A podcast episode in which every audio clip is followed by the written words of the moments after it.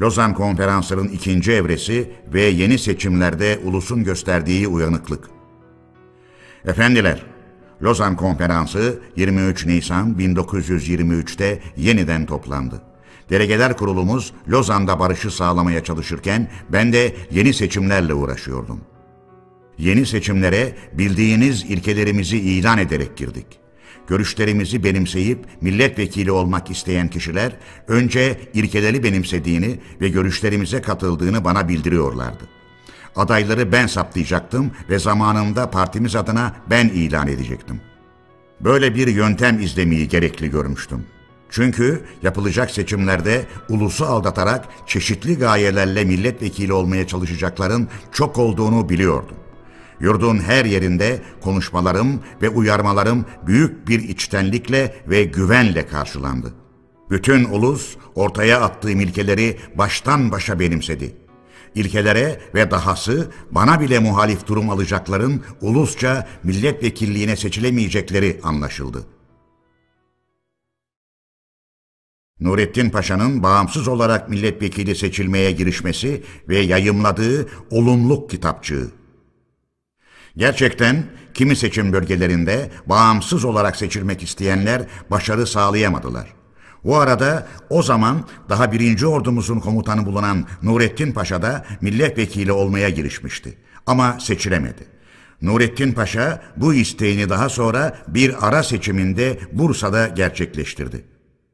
Paşa'nın kendi başına ve bağımsız olarak milletvekili seçilmek için her zaman olduğu gibi kendi yöntemine göre gerekli propagandayı yaptırmaktan da geri kalmadığı anlaşılmıştı.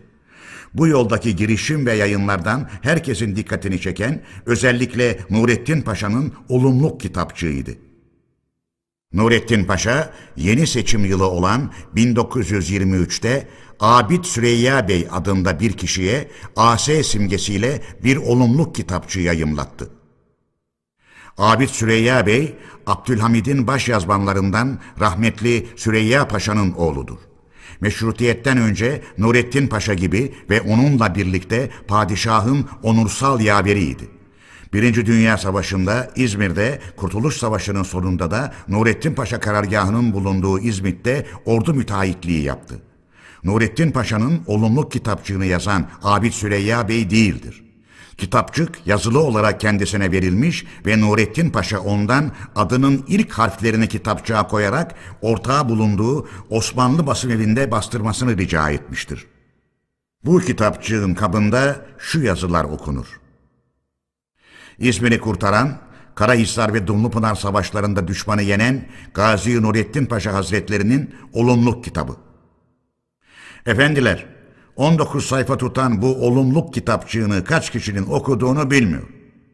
Ben bu kitapçığı yurttaki bütün aydınların okumasını çok yararlı ve eğitici buluyor.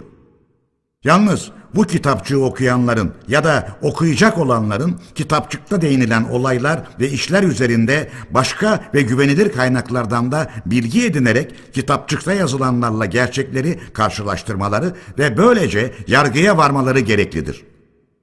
Bu kitapçığın niteliği ve ortaya koyduğu anlayış üzerinde bir yargıya varmak için kimi noktalarını birlikte inceleyelim. Kitapçığın kabındaki yazılardan sonra içindekilerin başlığında da şu sözler vardır. Kütül Ameri'yi kuşatan, Bağdat'ı savunan, Yemen, Selmanpak, Batı Anadolu, Afyonkarahisar, Dumlupınar, İzmir savaşlarında düşmanı yenen ve İzmir'i kurtaran, Nurettin Paşa'nın kendi kendine takındığı, kuşatan, yenen, kurtaran sanları üzerinde eleştiri yapmayı sonraya bırakarak kitapçığın içindekilere geçelim. Paşa, Konya adındaki Türk boyundan olan rahmetli Mareşal İbrahim Paşa'nın oğlu, Peygamber Hazretlerinin soyundan senato üyesi ve eski nazırların en yaşlısı Bursalı rahmetli Rıza Efendi'nin torunlarından imiş.'' Bu bilgiye ve anlatış biçimine göre Mehmet Nurettin Paşa hem Türk hem de Arap'tır. Babasıyla ve büyük babalarıyla da övünmektedir. Burada babasının büyük adam olmasıyla övünen Bizans İmparatoru Theodosius'a babası ve anası Türk olan Atilla'nın ben de büyük ve soylu bir ulusun çocuğuyum dediğini hatırlatmadan geçemeyeceğim. Okul öğreniminden başka özel öğrenimler de görmüş olan Nurettin Paşa, 1893'te Harp Okulu'nu bitirerek 1. Ordu Karargahı'na kurmay görevlisi olarak atanmış. Nurettin Paşa, kurmaylık öğrenimi görmemiş ve kurmaylık sanını kazanmamıştır. Bundan dolayı ordu karargahında kurmaylık görevine atanamaz. Olsa olsa bir birliğe gönderilmeyip ordu karargahında yardımcılık görevi ile ya da buna benzer bir görevle alakonmuş olabilir. Elbette genç bir teğmen için askerlik görevine buradan başlamak övünülecek bir başlangıç sayılmaz. Birliklerden birine atanmak, orada askerliğin disiplinine ve güçlüklerine alışmak gerekir.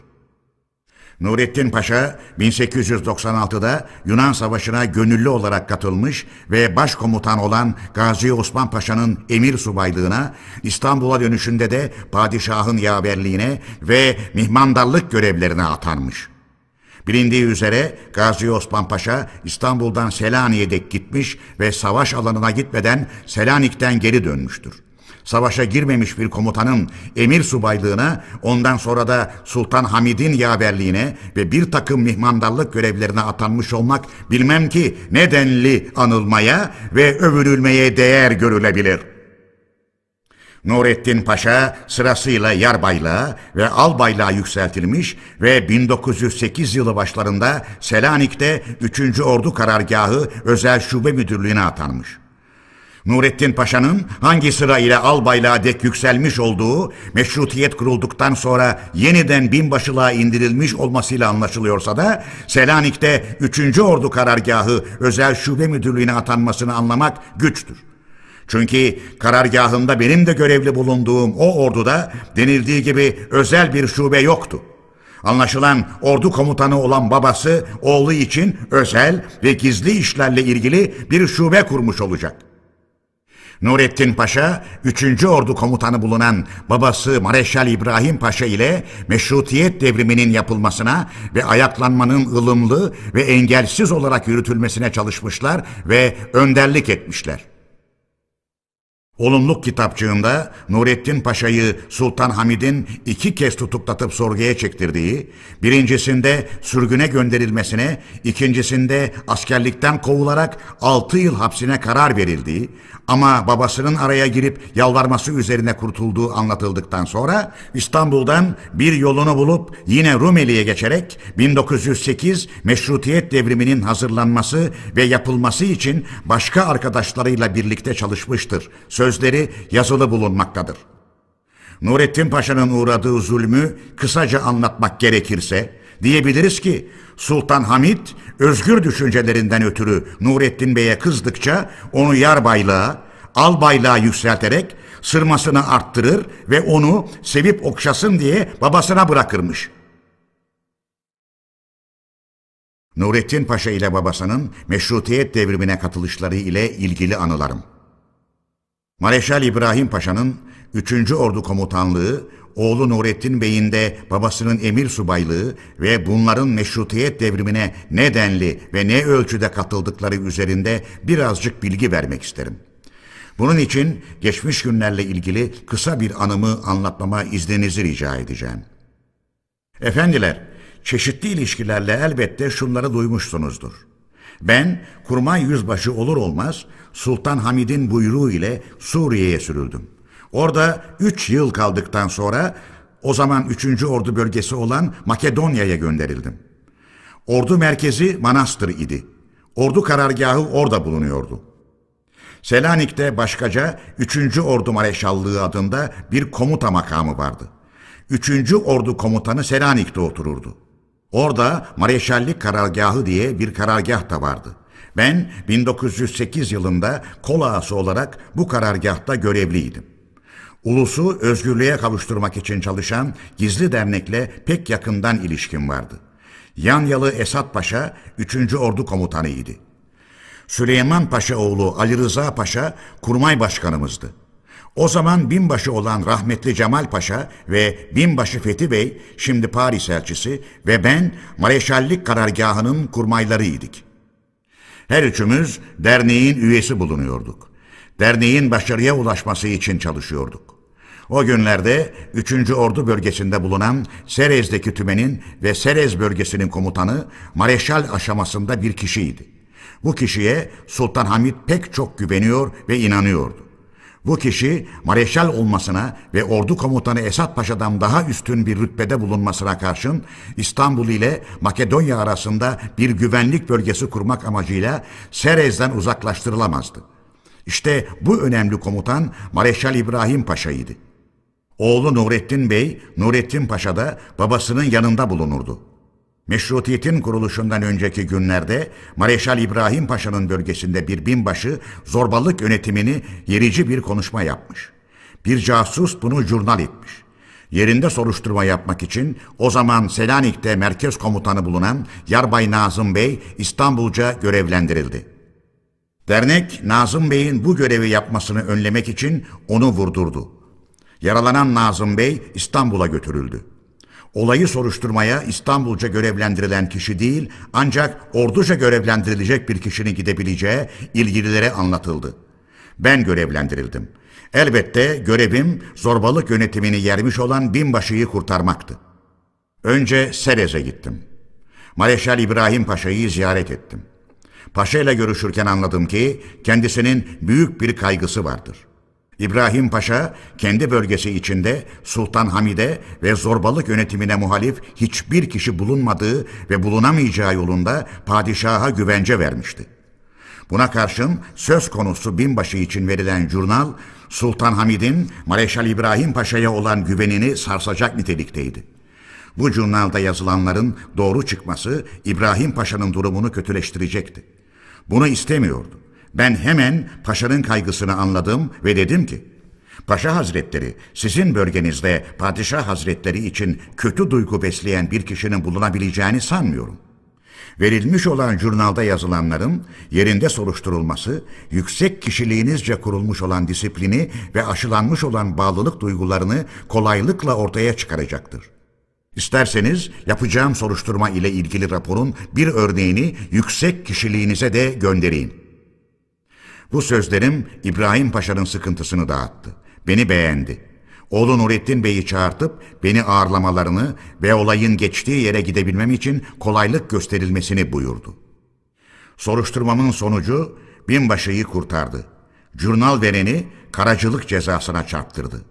Mareşal İbrahim Paşa da bölgesinde muhalif bir kişinin bulunamayacağını ispatlayarak padişahın kendisine olan iman ve güvenini pekiştirdi.'' Mareşal İbrahim Paşa'nın böylece kendisine karşı beslenen güveni pekiştirmesi çok geçmeden bütün Makedonya'yı zorbalık yönetimine, muhalif olanlardan temizlemekle görevlendirilmesine yol açtı. Bu noktayı biraz açıklayayım. Dernek bütün Makedonya'da örgütünü genişletti ve çalışmalarını arttırdı. Artık hemen açıktan açığa ve korkusuzca çalışmalara başlandı. Selanik'te ordu maraşalliğinde bulunan Esat Paşa'ya güven kalmadı. Kurmay başkanımız olan Ali Rıza Paşa'ya karşı kuşkuya düşüldü. Sultan Hamid bunları sorguya çekmek üzere birer birer İstanbul'a çağırdı. Ordu Mareşalliğine her bakımdan inanılan ve güvenilen Mareşal İbrahim Paşa atandı ve gönderildi. İbrahim Paşa'nın Selanik'e gelmekte olduğu duyulunca Cemal Bey, rahmetli Cemal Paşa ne olur ne olmaz diye sudan bir nedenle Selanik'ten uzaklaştı. Arkadaşım Fethi Bey de daha önce jandarma okulu komutanlığına geçmişti. Selanik'te ordu komutanı ve kurmay başkanı yerinde yalnız ben bulunuyordum.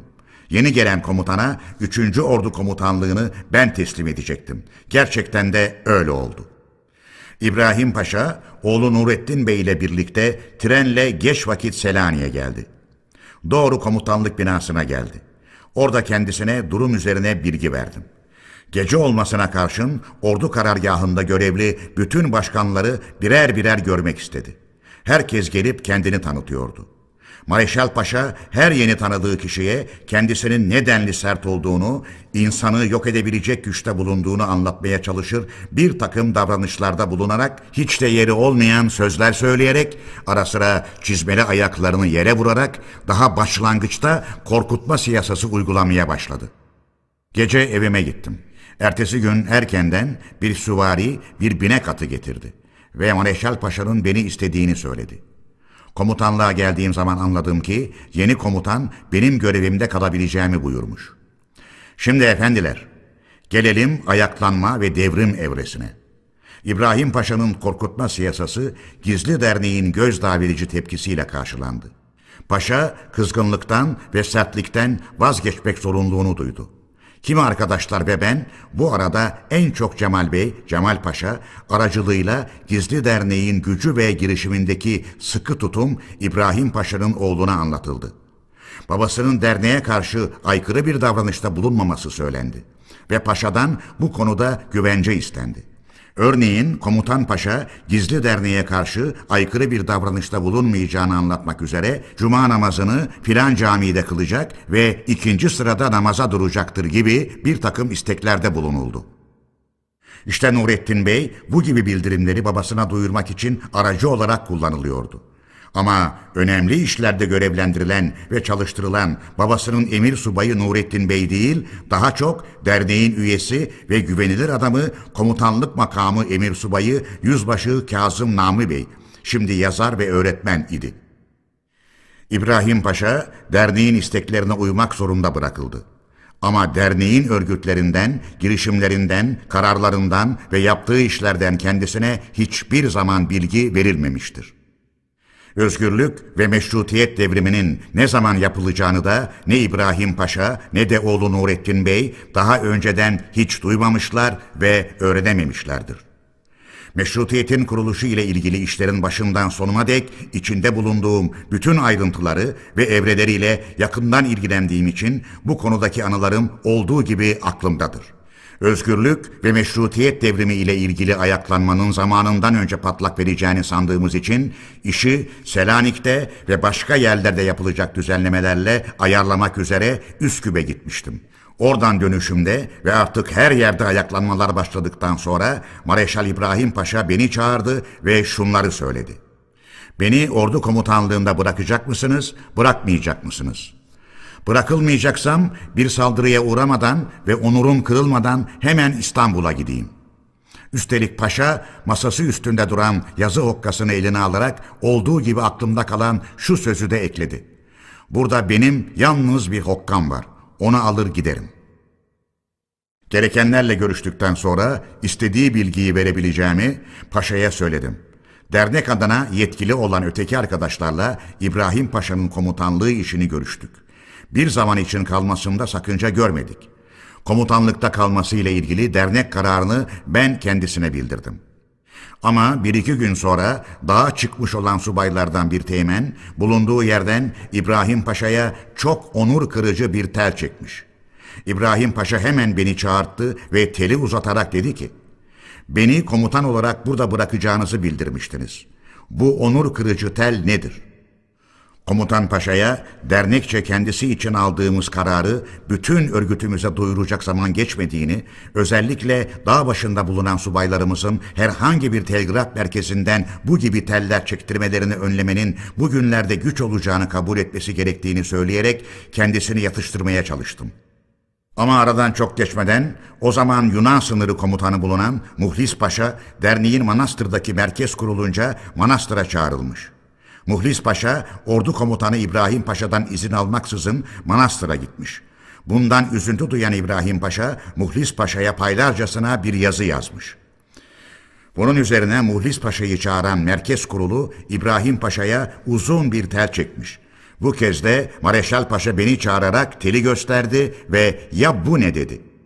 Teli başından sonuna dek okudum Bu telde Konyar boyundan gelen Mareşal İbrahim Paşa'nın bütün yaşayışı, geçmişi, niteliği anlatıldıktan sonra ağır ve çok onur kırıcı sözlerle zorbalık çağının Sultan Hamid kulluğunun pek az rastlanılır bir örneği olan İbrahim Paşa'nın özgürlük için çalışan bir çevrede özgürlük için çalışanlara komutanlık etmeye yeltenmesine şaşıldığı belirtilerek hemen komutanlıktan çekilmesi bildiriliyor ve isteniyordu. Efendiler, bundan sonra gerçekten İbrahim Paşa Selanik'te duramadı. Dediği gibi hokkasını alıp gitti.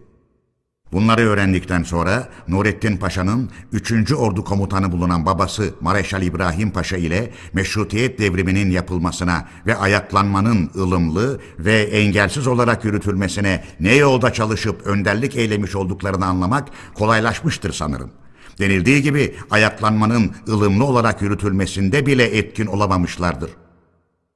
En büyük ılımsızlık onların kendilerine karşı yapılmış olan davranışlarda görülmüştür. Olumluk kitapçığına göre Nurettin Paşa'nın meşrutiyetin kuruluşundan sonra yaptığı işler. Olumluk kitapçığının dördüncü sayfasında Nurettin Paşa'nın Rumeli'den İstanbul'a yürüyen harekat ordusuna katılarak yurt görevini yaptığından söz edilmektedir. 31 Mart olayı üzerine Rumeli'den İstanbul'a gönderilen kuvvetlerin komutanı rahmetli Hüsnü Paşa'ydı. Ben bu kuvvetlerin kurmay başkanıydım. Bu kuvvetlere hareket ordusu adını veren, hareket ordusunun İstanbul'a dek gidişini düzenleyen ve yöneten ben idim. Nurettin Bey'in bu kuvvetlere katılarak görev aldığını bilmiyorum. Nurettin Paşa birçokları gibi hareket ordusu İstanbul'a yaklaştığı zaman Yeşilköy'e ya da Bakırköy'e gelmiş olabilir. Nurettin Paşa, Yemen ilinin kurtarılması ve ayaklananların cezalandırılması için yapılan savaşlarda bir takım tümenlere ya da ayrı birliklere komuta etmiş. Her tümen komutanı her savaşta bu durumda bulunur. Sonra Sanna'nın kurtarılmasından sonra orada yığınak yapmış olan kuvvetlere komuta etmiş. Efendiler, asker olanlar çok iyi bilirler ki bir yerde çeşitli ordu birlikleri toplandığı zaman orada bir merkez komutanlığı ya da mevki komutanlığı, bir ordugah komutanlığı kurulur.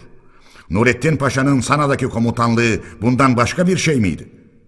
Nurettin Paşa İmam Yahya ile uzlaşma yapılmasında Ahmet İzzet Paşa'ya yardım etmiş.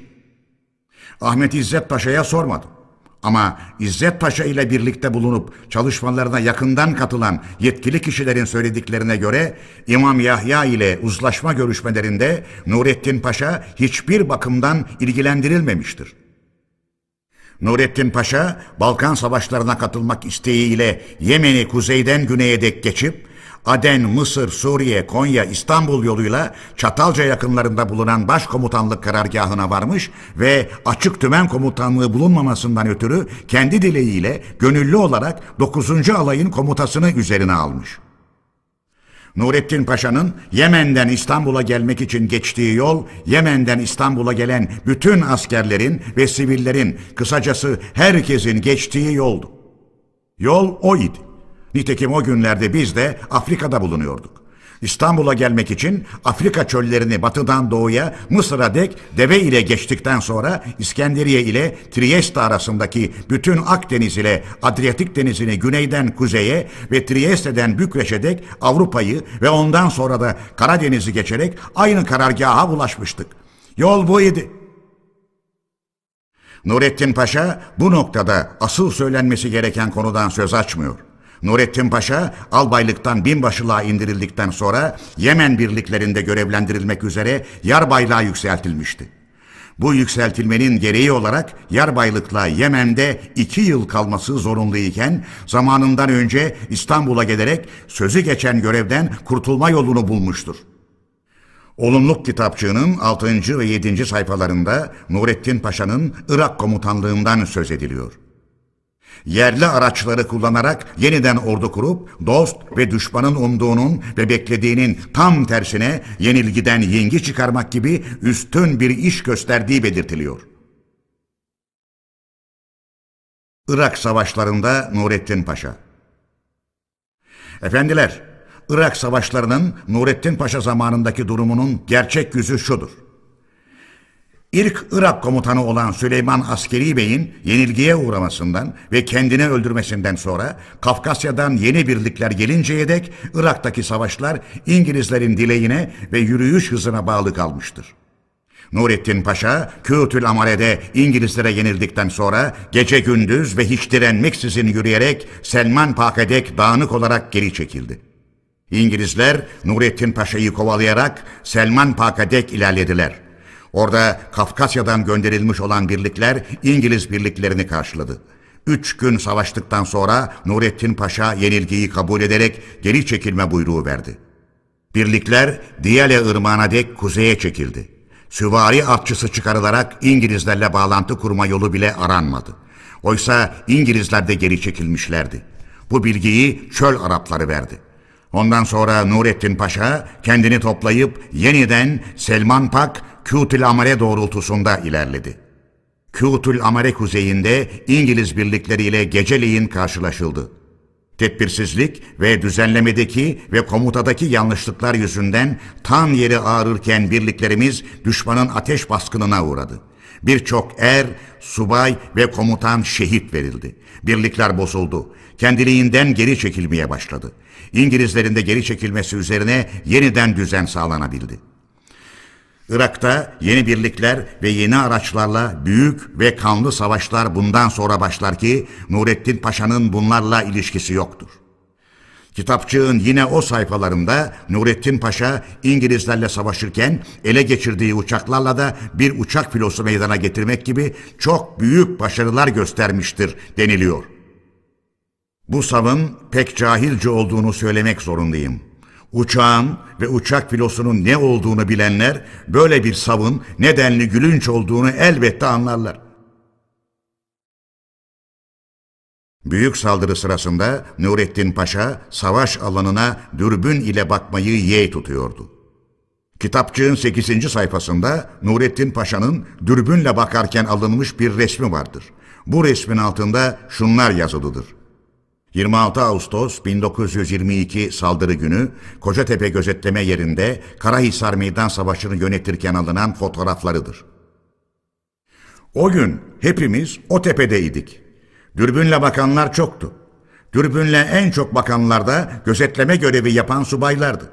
Gerçekten Nurettin Paşa'nın da savaş alanına dürbünle bakmayı yeğlediği benim de dikkatimi çekmişti. Karahisar Dumlupınar Meydan Savaşı yapılırken Başkomutan Savaşı günü Nurettin Paşa'yı bir Aralık Kolordu Komutanı Kemalettin Paşa'nın şimdi Berlin elçisi gözetleme yerinde savaş alanına dürbünle bakarken buldum. Birliklerimiz düşmanı yakından sıkıştırmış, çok dikkat isteyen önemli bir durum meydana gelmişti. Dürbünle bakmayı bırakınız. Savaşı yakından ve kendimiz yöneteceğiz. İleri ateş mevzilerine gideceğiz dedim.'' Nurettin Paşa bu denli yaklaşmanın doğru olmadığını söyleyerek gitmek istemedi. Canım sıkıldı. Siz burada kalabilirsiniz dedim. Kemalettin Sami Paşa'ya da siz benimle geliniz dedim ve otomobilime yürüdüm. Kemalettin Paşa baş üstüne dedi ve benimle birlikte yürüdü. Bu davranış üzerine dürbünün başında yalnız bırakılan Nurettin Paşa'nın da arkamızdan geldiğini gördük. Dediğim yere gittik. Yunan ordusunun tutsaklığıyla sonuçlanan o savaşı en küçük ayrıntılarına dek kendim yönetiyor ve gereken buyrukları doğrudan doğruya kolordu komutanlarına ve başka komutanlara kendim veriyordum. Buyruklarıma göre tedbirler alınıp gereği yapılırken ordu komutanı Nurettin Paşa yanımda duruyor ve olup bitenlere bakıyordu. Bir aralık kolordu komutanını benim yanımdan uzaklaştırarak kimi buyruklar vermeye kalkışmış.'' Kolordu komutanı bu buyrukları yerine getirilemez bir nitelikte görmüş. Ordu komutanı ile kolordu komutanı arasında saygı dışı çekişmelere benzer bir şeyler olmuş. Kemalettin Sami Paşa, Nurettin Paşa'nın yanından biraz sert davranışla ayrılmış. Bu durumu anladım. Kemalettin Sami Paşa'yı yanıma çağırıp coşkuya kapılmaması ve disiplinini koruması gerektiğini söyledim. Sonra da yalnız olarak Nurettin Paşa'yı çağırttım genel nitelikte kimi sorular sorarak kolordu komutanına verdiği buyruğun gerçekten yerine getirilemeyecek bir buyruk olduğunu anlatmak istedim. Komutanlar buyruk vermiş olmak için buyruk vermezler. Gerekli ve yapılabilecek olan işleri buyururlar. Buyruk verirken kendini o buyruğu yürütecek olanın yerine koymak ve buyruğun nasıl uygulanıp yürütüleceğini düşünmek ve bilmek gerektir. Olumluk kitapçığının 9. sayfasında Irak'tan sonra Kafkas cephesine gitmiş olan Nurettin Paşa'nın 3. Ordu Bölge Komutanlığında ve Ordu Komutanlığı Vekilliğinde bir süre bulunduğu yazılıdır. Bu görevlerin ne olduğunu ve bu sürenin kaç gün olduğunu sormak gerekir. Nurettin Paşa, Kafkas cephesinden İstanbul'a dönüşünde Aydın, Muğla ve Antalya bölge komutanı sanıyla İzmir'e gitmiş ve bulduğu dağınık birkaç, çoğu kırkını geçmiş birliği çarçabuk düzene sokup yeni tümenler kurarak 21. Kolordu'yu meydana getirmiş. Efendiler, kolordu kurmak son zamanda Birinci Dünya Savaşı'nın köksüz gösterileri sırasına geçmişti. Özellikle karşısında düşman bulunmayan bölgelerde askerlik şubeleri ve askerlik daireleri kuruyormuşçasına kolaylıkla kolordu komutanlıkları kurulur ve gerekli yetkiler verilirdi. Gerçekten bütün savaş cepheleri yardım diye bağırırken 21. Kolordu önemsenecek bir varlık olsaydı Aydın bölgesinde yüzüstü bırakılmazdı. Olumluk kitapçığına göre Nurettin Paşa'nın İstanbul'da ve Anadolu'da gördüğü önemli işler. Kitapçığın 16. sayfasında Nurettin Paşa'nın Anadolu'da Mustafa Kemal Paşa ve arkadaşlarının girişimleri üzerine başlayan ulusal ayaklanmanın ileri gelenleriyle de ilişki kurarak İstanbul'da bir takım önemli işler yaptığından ve sonunda İngilizlerin kendisini izlemeye başladıklarından Mustafa Kemal Paşa'dan aldığı çağrı yazılarında artık İstanbul'dan çok Anadolu'da görev yapabileceğinin bildirilmesi üzerine ve daha başka nedenler dolayısıyla Anadolu'ya geçmiş olduğundan söz ediliyor. Efendiler, Nurettin Paşa'nın İstanbul'da İngilizlerle ve damat Ferit Paşa hükümetiyle anlaştığını, Ankara'da kurulan Türkiye Büyük Millet Meclisi'ni ve onun hükümetini bilmiyormuş gibi davranarak bizi İstanbul'la uzlaştırmaya çalıştığını ve bununla ilgili olarak aramızda geçen tel yazışmalarını ve zorunlu olarak Ankara'ya geldikten sonra da buradaki davranışlarını daha önce yeri geldiğinde anlatmıştım. Bunları bir daha anlatmayacağım. 18. sayfada yukarıda sözü edilen yurt görevlerini başarıyla yapmış olan Nurettin Paşa ile Büyük Millet Meclisi arasında bir takım resmi işlerden dolayı anlaşmazlık çıkması üzerine kendisi hemen Ankara'ya gelmiş ve bu anlaşmazlık iyi bir biçimde çözümlenip giderilmiştir cümlesine rastlanmaktadır. Nurettin Paşa'nın hükümetçe Merkez Ordusu Komutanlığından nasıl çıkarılıp askeri mahkemeye verilmek üzere Ankara'ya getirtildiğini ve meclisin kendisine karşı olan kızgınlığı asılmasını isteyecek denli ileri gitmişken başkomutan olarak meclis kürsüsünden Nurettin Paşa'yı savunarak nasıl kurtardığımı da anlatmıştım. Burada sırası gelmişken yalnız bir noktaya dikkati çekmek isterim. Yukarıda okuduğumuz cümleye göre bir Türkiye Büyük Millet Meclisi vardır, bir de Nurettin Paşa. Bunlar karşı karşıya gelmişler. Anlaşmazlık giderilmiş. Bilindiği üzere meclisle karşı karşıya gelebilen yalnız hükümettir. Meclisin karşısına hükümet çıkar. Bir ordu komutanı, bir vali, herhangi bir görevli meclisin karşısına çıkamaz.'' Kitapçığın 18. sayfasının son satırları Nurettin Paşa'nın Tanrı'nın yardımıyla yurdu tehlikeden kurtaran büyük zaferin başarıcısı ve etmeni olduğu ve ulusal tarihe bu kez de pek çok önemli ve benzeri bulunmayan bir onur ve övünç sayfası eklemeyi sağladığını anlatmaya ayrılmıştır. Nurettin Paşa büyük zaferde en az onur payı olan kişidir. Efendiler, bu denli atakçasına bir sabah şaşmamak ve bunu yadırgamamak elden gelmez. Gerçekten Nurettin Paşa genel saldırıda 1. Ordu komutanlığında bulundu. Bütün öteki komutanlarla birlikte kendisine verdiğimiz görevleri yapmaya çalıştı. Bu sav kadar yani bütün Türk ordusuna, ordumuzun büyük, küçük, bütün komutanlarına, subaylarına ve bütün erlerine mal edilmesi gereken başarıyı ve onuru yalnız Nurettin Paşa'ya mal etmek kadar saçma, temelsiz ve ayıp bir şey olamaz. Nurettin Paşa'yı zaferin etmeni gibi göstermek olsa olsa kendisiyle alay etmek için olabilir.'' Yoksa Nurettin Paşa büyük zaferin şerefine katılmaya en az hakkı olanlardan biridir. Efendiler, büyük saldırıda Nurettin Paşa'yı ancak saldırının ikinci günü Kocatepe'de yalnız bırakmıştım. Çünkü düşmanın yenildiğini ve geri çekileceğini anlamıştık yenilgisini bozguna çevirmek ve geri çekilme yollarını keserek düşman ordusunu tutsak etmek için artık Kocatepe'de değil, durumu daha genel olarak gözden geçirecek ve ona göre genel nitelikte tedbirler alacak yerde bulunmamız gerekliydi. O gün bile cephe komutanı İsmet Paşa'nın uygun görüp benim imzamla yazdığı yüreklendirici kısa bir telefon buyruğu ile Nurettin Paşa'nın iç gücünün sarsılmasını önlemek için tedbir almak gerekli görünmüştü. Nurettin Paşa'yı ve ordusunu izlemek ve yönetmek zorunda kaldım.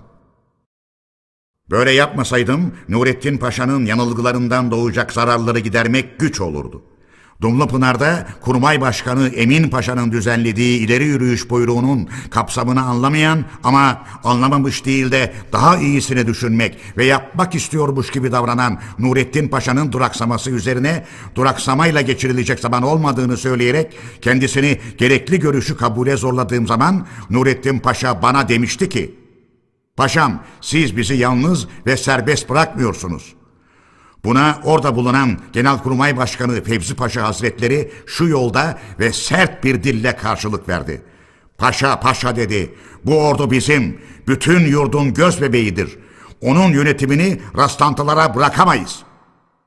Dumlu Pınar'dan Uşak'a giderken yolda Nurettin Paşa'nın tedbirlerindeki eksikliği anlayıp tümenlerine kendim buyruk vererek tedbir aldırmasıydım, Trikupis tutsak edilmeyebilirdi.'' Uşak'ta kötü bir durumla karşılaşabilirdik. İzmir'e vardıktan ve hükümet konağına girdikten sonra güneyden gelen top ve tüfek seslerini kendi kulağımla işitip ve Nurettin Paşa'nın tedbirsizliğini ve aymazlığını anlayıp hemen buyruk vererek tedbir aldırmasaydım İzmir'e girmiş ve İzmir sokaklarında halkın içine karışmış olan birliklerimizin biz de içinde olmak üzere korkuya düşüp darmadağın olması işten bile değildi. İşbirlik ve akıllılık taslayan Nurettin Paşa'nın İzmir'de yabancı resmi görevlilerle yaptığı tutanağa geçmiş konuşmasını kendim düzeltmeseydim, İzmir'e girmekten doğan yaygın sevinci yarıda bıraktıracak durumlardan belki de kaçınılamayacaktı. Efendiler, bu söylediklerim bütün ordu ileri gelenlerinin bildiği gerçeklerdir. Bu gerçekleri yalnız bir kişinin bilmediği anlaşılıyor. O da Nurettin Paşa'dır. Kuşatan, yenen, kurtaran, gazi samlarıyla kendini andırmak gibi çocukça bir tutkuya kapılan Nurettin Paşa'nın Kütül Amele kuşatıcısı Nurettin Paşa diye bir kartını görmüştüm.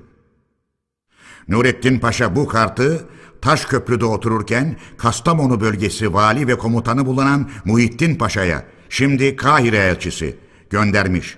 Kartın boş yerlerine yazdığı yazılar arasında karttaki sanla ilgili olarak bunu da benden kimse alamaz ya diye bir cümle de vardı.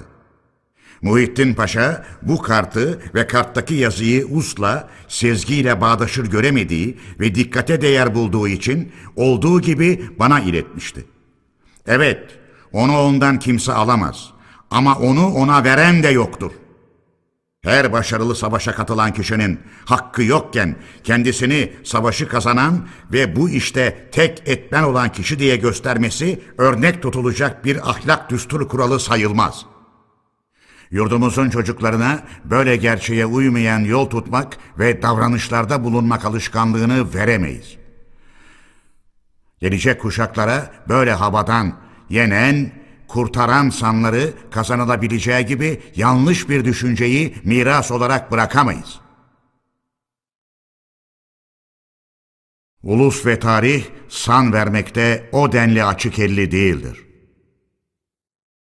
Olumluk kitapçığının kabındaki gazi sanının kullanılmasına gelince bu sanı Nurettin Paşa'ya kitapçığı yayımlayan AS verebilir. Ama gerçek ve yasa bununla yalnız ve ancak alay eder. Gerçi savaşa ya şehit ya da gazi olmak için gidilir. Genel olarak savaş alanında ölenlerin hepsine şehit derlerse de sağ kalanların hepsine gazi sanı verilmez. Bu san ancak yasa ile verilir. Çağdaş bir ulusun yüksek çıkarları gereği yapmak zorunda kaldığı savaşlar Arap boylarının birbirleriyle savaşı değildir. Öyle de olsa bu savaşlardan sağ ve esen çıkanları takdir etmek için belki yalnız anaları babaları benim gazi oğlum der ve övünür. Ama ulus ve tarih san vermekte o denli açık elli değildir. Olumluk kitapçığının son sayfasından da bir cümle alarak bu öyküyü bitirelim. Nurettin Paşa, Irak cephesindeyken yerli halkın kendisine vermiş olduğu Peygamber Hazretlerinin Kerbela'da yatan torunu İmam Hüseyin Hazretlerinin kutlu kılıcını taşımakla onur duyar. Efendiler, bu nasıl söz? Kerbela, Peygamberin torunu, İmam, kutlu kılıç, onur duymak. Cahillerin hoşuna gidecek bu gibi sözlerle ulusu aldatmak yolunu tutanlar artık biraz acısınlar. Ulus da uyanıklığını ve sağ görüsünü arttırsın. Efendiler, bağımsız olarak başarı sağlayamayacağını anlayan bir takım kişilerde iki yüzlü davranışlarla içimize girmek yolunu bulabilmişlerdi. Bunların iç yüzleri ikinci meclis toplanıp da göreve başladıktan sonra anlaşılacaktır. Lozan Barış Antlaşması Türkiye Büyük Millet Meclisi'nin ikinci seçim dönemi yeni Türkiye Devleti'nin tarihinde mutlu bir geçiş evresine rastladı. Gerçekten dört yıllık Kurtuluş Savaşımız ulusumuzun ününe, sanına yaraşır bir barışla sonuçlanmış bulunuyordu. 24 Temmuz 1923'te Lozan'da imza edilen antlaşma 24 Ağustos 1923'te mecliste onaylandı. Mondros Ateşkes Antlaşması'ndan sonra Türkiye'ye yapılan dört barış önerisinin karşılaştırılması. Efendiler, Mondros Ateşkes Antlaşması'ndan sonra düşman devletler Türkiye'ye dört kez barış koşulları önermişlerdir. Bunların birincisi Sevr tasarısıdır. Bu tasarı itiraf devletlerince Yunan Başbakanı Bay Venizelos'un da katılmasıyla düzenlenmiş ve üzerinde bir görüşme yapılmaksızın Vahdettin hükümetince 10 Ağustos 1920'de imza edilmiştir. Türkiye Büyük Millet Meclisi'nce bu tasarı tartışılmaya değer bile görülmemiştir. İkinci barış önerisi, birinci İnönü Savaşı'ndan sonra toplanan Londra Konferansı'nın bitiminde 12 Mart 1921'de yapılmıştır. Bu öneri, Sevr Anlaşması'nda kimi değişiklikler yapılmasını kapsıyor idiyse de, değinilmemiş olan sorunlarda Sevr tasarısındaki maddelerin tümünün olduğu gibi bırakıldığını kabul etmek gerekir.'' Bu öneri bizce tartışma konusu olmadan 2. İnönü Savaşı'nın başlamasıyla sonuçsuz kalmıştır. Üçüncü barış önerisi 22 Mart 1922'de yani Sakarya zaferinden ve Fransızlarla yapılan Ankara Anlaşması'ndan sonra yakın bir saldırımızın beklendiği sıralarda Paris'te toplanan İtiraf Devletleri Dışişleri Bakanlarınca yapılmıştır. Bu öneride Sevr tasarısını temel edinerek işe başlama ilkesinden vazgeçilmişti. Ama bu da ana çizgileriyle ulusal amacımızı gerçekleştirecek nitelikten uzaktı. Dördüncü öneri, Lozan Antlaşması'nın imzalanmasıyla sonuçlanan görüşmelere konu olmuştur. İtiraf devletlerinin Türkiye'ye kabul ettirmeyi düşündükleri tasarılarla Kurtuluş Savaşı sonunda elde ettiğimiz sonucu açıkça gözden geçirmek için bu dört türlü öneri arasında yalnız en önemli konuları ele alarak kısa bir karşılaştırma yapmayı yararlı sayarım. 1. Sınırlar Trakya sınırı A. Sevr'de Çatalca hattından biraz ileride bulunan Podima Kalikratya hattı. Mart 1921 önerisinde söz konusu edilmemiştir. Mart 1922 önerisinde Tekirdağ bizde, Baba Eski, Kırklareli ve Edirne Yunanlılarda kalmak üzere bir hat. Lozan'da, Karaağaç'ta bizde olmak üzere Meriç hattı. B. İzmir bölgesi. Sevr tasarısında bu bölgenin sınırları Kuşadası, Ödemiş, Salihli, Akisar ve Kemer iskelesine az çok yakın yerlerden geçmektedir. Bu bölge Türk egemenliğinde kalacak. Ama Türkiye bu egemenliği kullanma hakkını Yunanistan'a verecek. Türk egemenliğinin belirtisi olarak İzmir şehrinin dış istihkamlarından birinde Türk bayrağı bulunacaktı. Bir bölge meclisi toplanacak ve beş yıl sonra bu meclis bölgeyi temelli Yunanistan'a katmaya karar verebilecekti. Mart 1921 önerisinde İzmir bölgesi Türk egemenliğinde kalacak, İzmir şehrinde bir Yunan kuvveti bulunacak ve İzmir bölgesinin geri kalan yerlerinde çeşitli soydan halkın sayısı oranına göre kurulan bir jandarma birliği bulunacak. Bu birliğe itiraf devletleri subayları komuta edecek. Yönetim işlerinde de yine çeşitli soydan halkın sayısı oranı göz önünde tutulacak ve bölgenin Milletler Cemiyetince atanacak Hristiyan bir valisi olacak. Bu valinin yanında seçim yoluyla kurulmuş bir meclisle bir danışma kurulu bulunacak. Valilikçe Türkiye'ye gelire göre artan bir vergi verilecek. Bu anlaşma 5 yıl sürecek ve iki yandan birinin isteği üzerine Milletler Cemiyetince değiştirilebilecek. Mart 1922 önerisinde bütün Anadolu ve dolayısıyla İzmir'de bize geri verilecek yollu aldatıcı bir söz verme var. İzmir Rumlarının yönetime adaletli olarak katılması için benzeri bir hak Yunanistan'da kalacak Edirne Türklerine de tanınmak koşuluyla bir yöntem saptanması konusunda itiraf devletleri Türkiye ve Yunanistan'la anlaşacaklardır. Lozan'da elbette bu gibi sorunlar söz konusu bile olmamıştır. C. Suriye sınırı Sevr'de Akdeniz kıyısında aşağı yukarı Karataş burnundan başlayarak Osmaniye, Bahçe, Gaziantep, Birecik, Urfa, Mardin ve Nusaybin'i epey güneyde ve Suriye topraklarında bırakan bir sınır.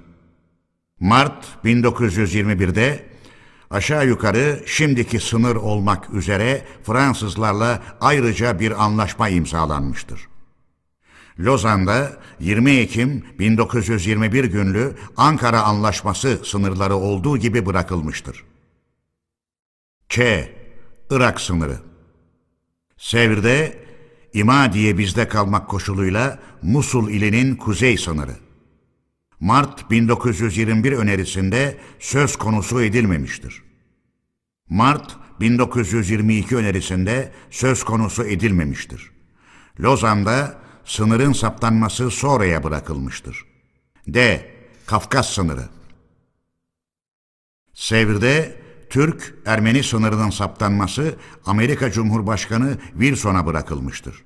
O da sınır olarak Karadeniz kıyısında Giresun'un doğusundan başlayıp Erzincan'ın batı ve güneyinden Elmalı, Bitlis ve Van Gölü güneyinden geçen ve birçok yerlerde Birinci Dünya Savaşı'ndaki Türk-Rus cephesini izleyen bir hattı göstermiştir. Mart 1921 önerisinde Milletler Cemiyeti bir Ermeni yurdu kurulması için Doğu illerinden Ermenistan'a bırakılacak toprakları saptamak üzere bir komisyon görevlendirecek ve Türkiye bu komisyonun kararını kabul edecek. Mart 1922 önerisinde bir Ermeni yurdu kurulması için Milletler Cemiyeti'nin yardımı isteneceğinden söz edilmektedir. Lozan'da bu sorun ortadan kaldırılmıştır. E. Boğazlar Bölgesi Sevr'de Rumeli'nin Türkiye'de kalan parçasının tümü. Anadolu'da Ege Denizi kıyısında aşağı yukarı İzmir bölgesi sınırından başlayarak Banyas Gölü'nün güneyine, Bursa ile İznik'in biraz kuzeyinden ve Sapanca Gölü'nün batı ucundan Ahabadır Deresi'nin kavşağına değin uzanan bir çizgi ile sınırlandırılmış bir bölge. Bu bölgede asker bulundurma ve askerlikle ilgili işler yapma hakkı yalnız itiraf devletlerinin olacaktır. Adı geçen bölgedeki Türk jandarması da itiraf devletleri komutanlığına bağlanacaktır. İtiraf devletleri bu bölgedeki askerlikle ilgili işlerde kullanılabilecek tren ve karayolları yapımını yasaklayabileceği gibi yapılmış olan yollardan bu işlerde kullanılabilecek olanları da bozdurtabilecektir. Mart 1921 önerisinde Çanakkale güneyinde Bozcaada karşısından Karabiga'ya çekilen çizginin kuzeyi ile Boğaziçi'nin iki yakasında 20-25 kilometrelik bir bölge.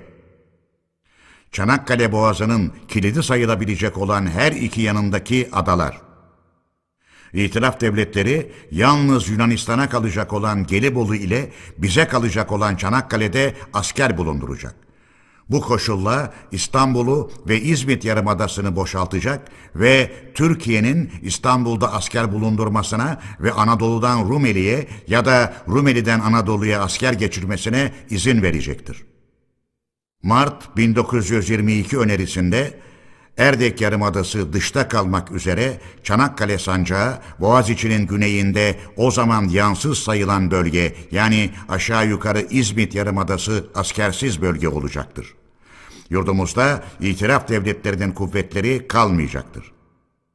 Lozan'da Gelibolu Yarımadası'yla Kumbağı, Baklaburnu hattının güneydoğusu, Çanakkale bölgesinde kıyıdan 20 kilometrelik bir yer ve Boğaziçi'nin iki yakasında kıyıdan 15 kilometrelik birer bölge ve Marmara'da da İmralı Adası'ndan başka adalar ile Bozcaada ve İmroz Adası askersiz duruma getirilecektir.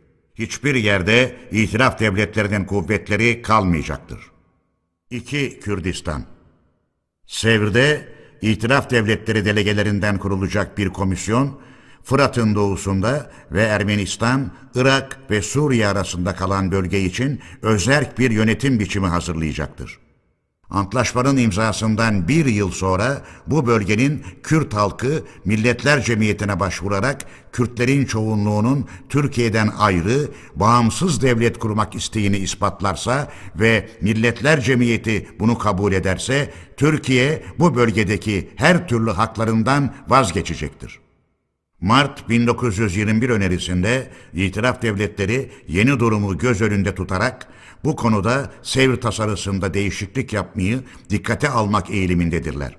Ancak bu değişikliğin yapılması özerk olarak yönetilen bölgeler ile Kürt ve Asurlu Geldanlı çıkarlarının yeterince korunması için hükümetimizin kolaylık göstermesi koşuluna bağlanmıştır. Mart 1922 önerisinde söz konusu edilmemiştir. Lozan'da elbette söz konusu ettirilmemiştir. 3. Sömürme bölgeleri Sevr Anlaşması'ndan sonra itiraf devletlerinin aralarında imzaladıkları üçlü anlaşmaya göre A. Fransız sömürme bölgesi Suriye sınırıyla aşağı yukarı Adana ilinin batı ve kuzey sınırı ve Kayseri ile Sivas'ın kuzeyinden geçen ve Muş'a yaklaştıktan sonra bu şehri dışarıda bırakarak Cizre'ye uzanan bir hattın içinde kalan bölge. B. İtalyan sömürme bölgesi. İzmit Yarımadası'ndan çıktıktan sonra Afyonkarahisar'ına dek Anadolu tren yolu ve oradan Kayseri yakınında Erciyes Dağı yöresine dek uzanan hatla İzmir bölgesi, Ege Denizi, Akdeniz ve Fransız bölgesi arasında kalan bölge.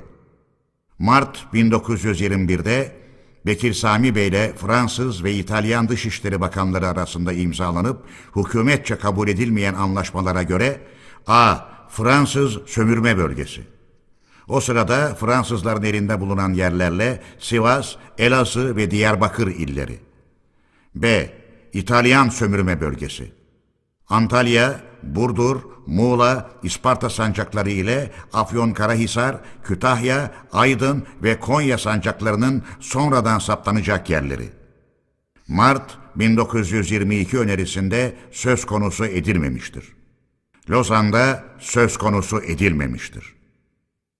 4. İstanbul Sevr'de anlaşma tas tamam uygulanmazsa İstanbul'da bizden alınacaktır. Mart 1921 önerisinde bu gözdağının kalkacağı, Türkiye'nin İstanbul'da asker bulundurabileceği ve Boğaziçi'nin çevresindeki askersiz bölgeden asker geçirmemize izin verilebileceği yazılıdır. Mart 1922 önerisinde İstanbul'dan çıkarılacağımız yolundaki gözdağının kaldırılacağına ve İstanbul'da bulundurulabilecek Türk kuvvetinin de arttırılacağına söz verilmektedir. Lozan'da söz konusu olmamıştır. 5. Uyrukluk Sevr'de gerek itilaf devletlerinden Yunanistan'da içinde olmak üzere gerek yeni kurulan devletlerden Ermenistan vesaire birinin uyruğuna girmek isteyen Türk uyruklarından hiç kimseye Türk hükümetince engel olunmayacak ve bunların yeni uyrukluğu kabul edilecektir. Mart 1921 önerisinde söz konusu edilmemiştir.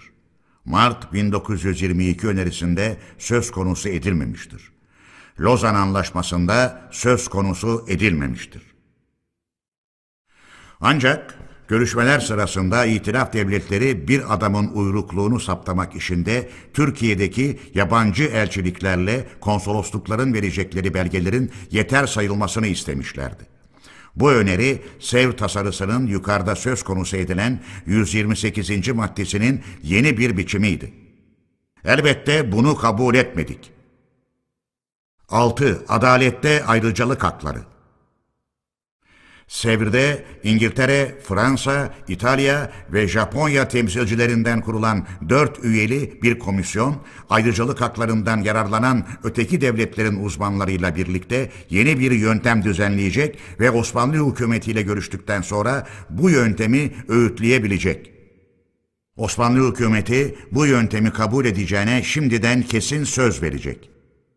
Mart 1921 önerisinde sözü geçen komisyonda Türkiye'nin de temsilci bulundurmasını itiraf devletleri kabul etmektedir. Mart 1922 önerisinde 1921 önerisi gibi. Lozan'da ayrıcalık haklarıyla ilgili hiçbir şey yoktur. Danışma niteliğinde olmak üzere birkaç yabancı uzmanı 5 yıl için çalıştırmayı kabul ettik. 7 azınlıkların korunması. Sevr'de 1918 ateşkes antlaşmalarından sonra yapılan bütün antlaşmalarda bulunan hükümlerden başka Türkiye'nin özellikle şunları da kabul etmesi istenilmiştir. A. Yerlerinden ayrılmış olan ve Türk olmayan bütün halkın eski yerlerine gönderilmesi başkanları Milletler Cemiyetince atanacak olan yargıcı kurulları aracılığıyla bunların haklarının geri verilmesi. Bu komisyonlar isterlerse Türk olmayan halkın yıkılmış olan mallarının onarılması için de paraları hükümetçe ödenmek üzere işçiler sağlanması. Göç ettirme ve buna benzer işlerde parmağı bulunduğu adı geçen kurullarca savlanan herkesin sürgün edilmesi vesaire. B. Türk hükümeti azınlıkların Millet Meclisi'nde kendi sayıları oranında temsilci bulundurmalarını sağlayan bir seçim yasası tasarısını iki yıl içinde itiraf devletlerine sunacaktır. C.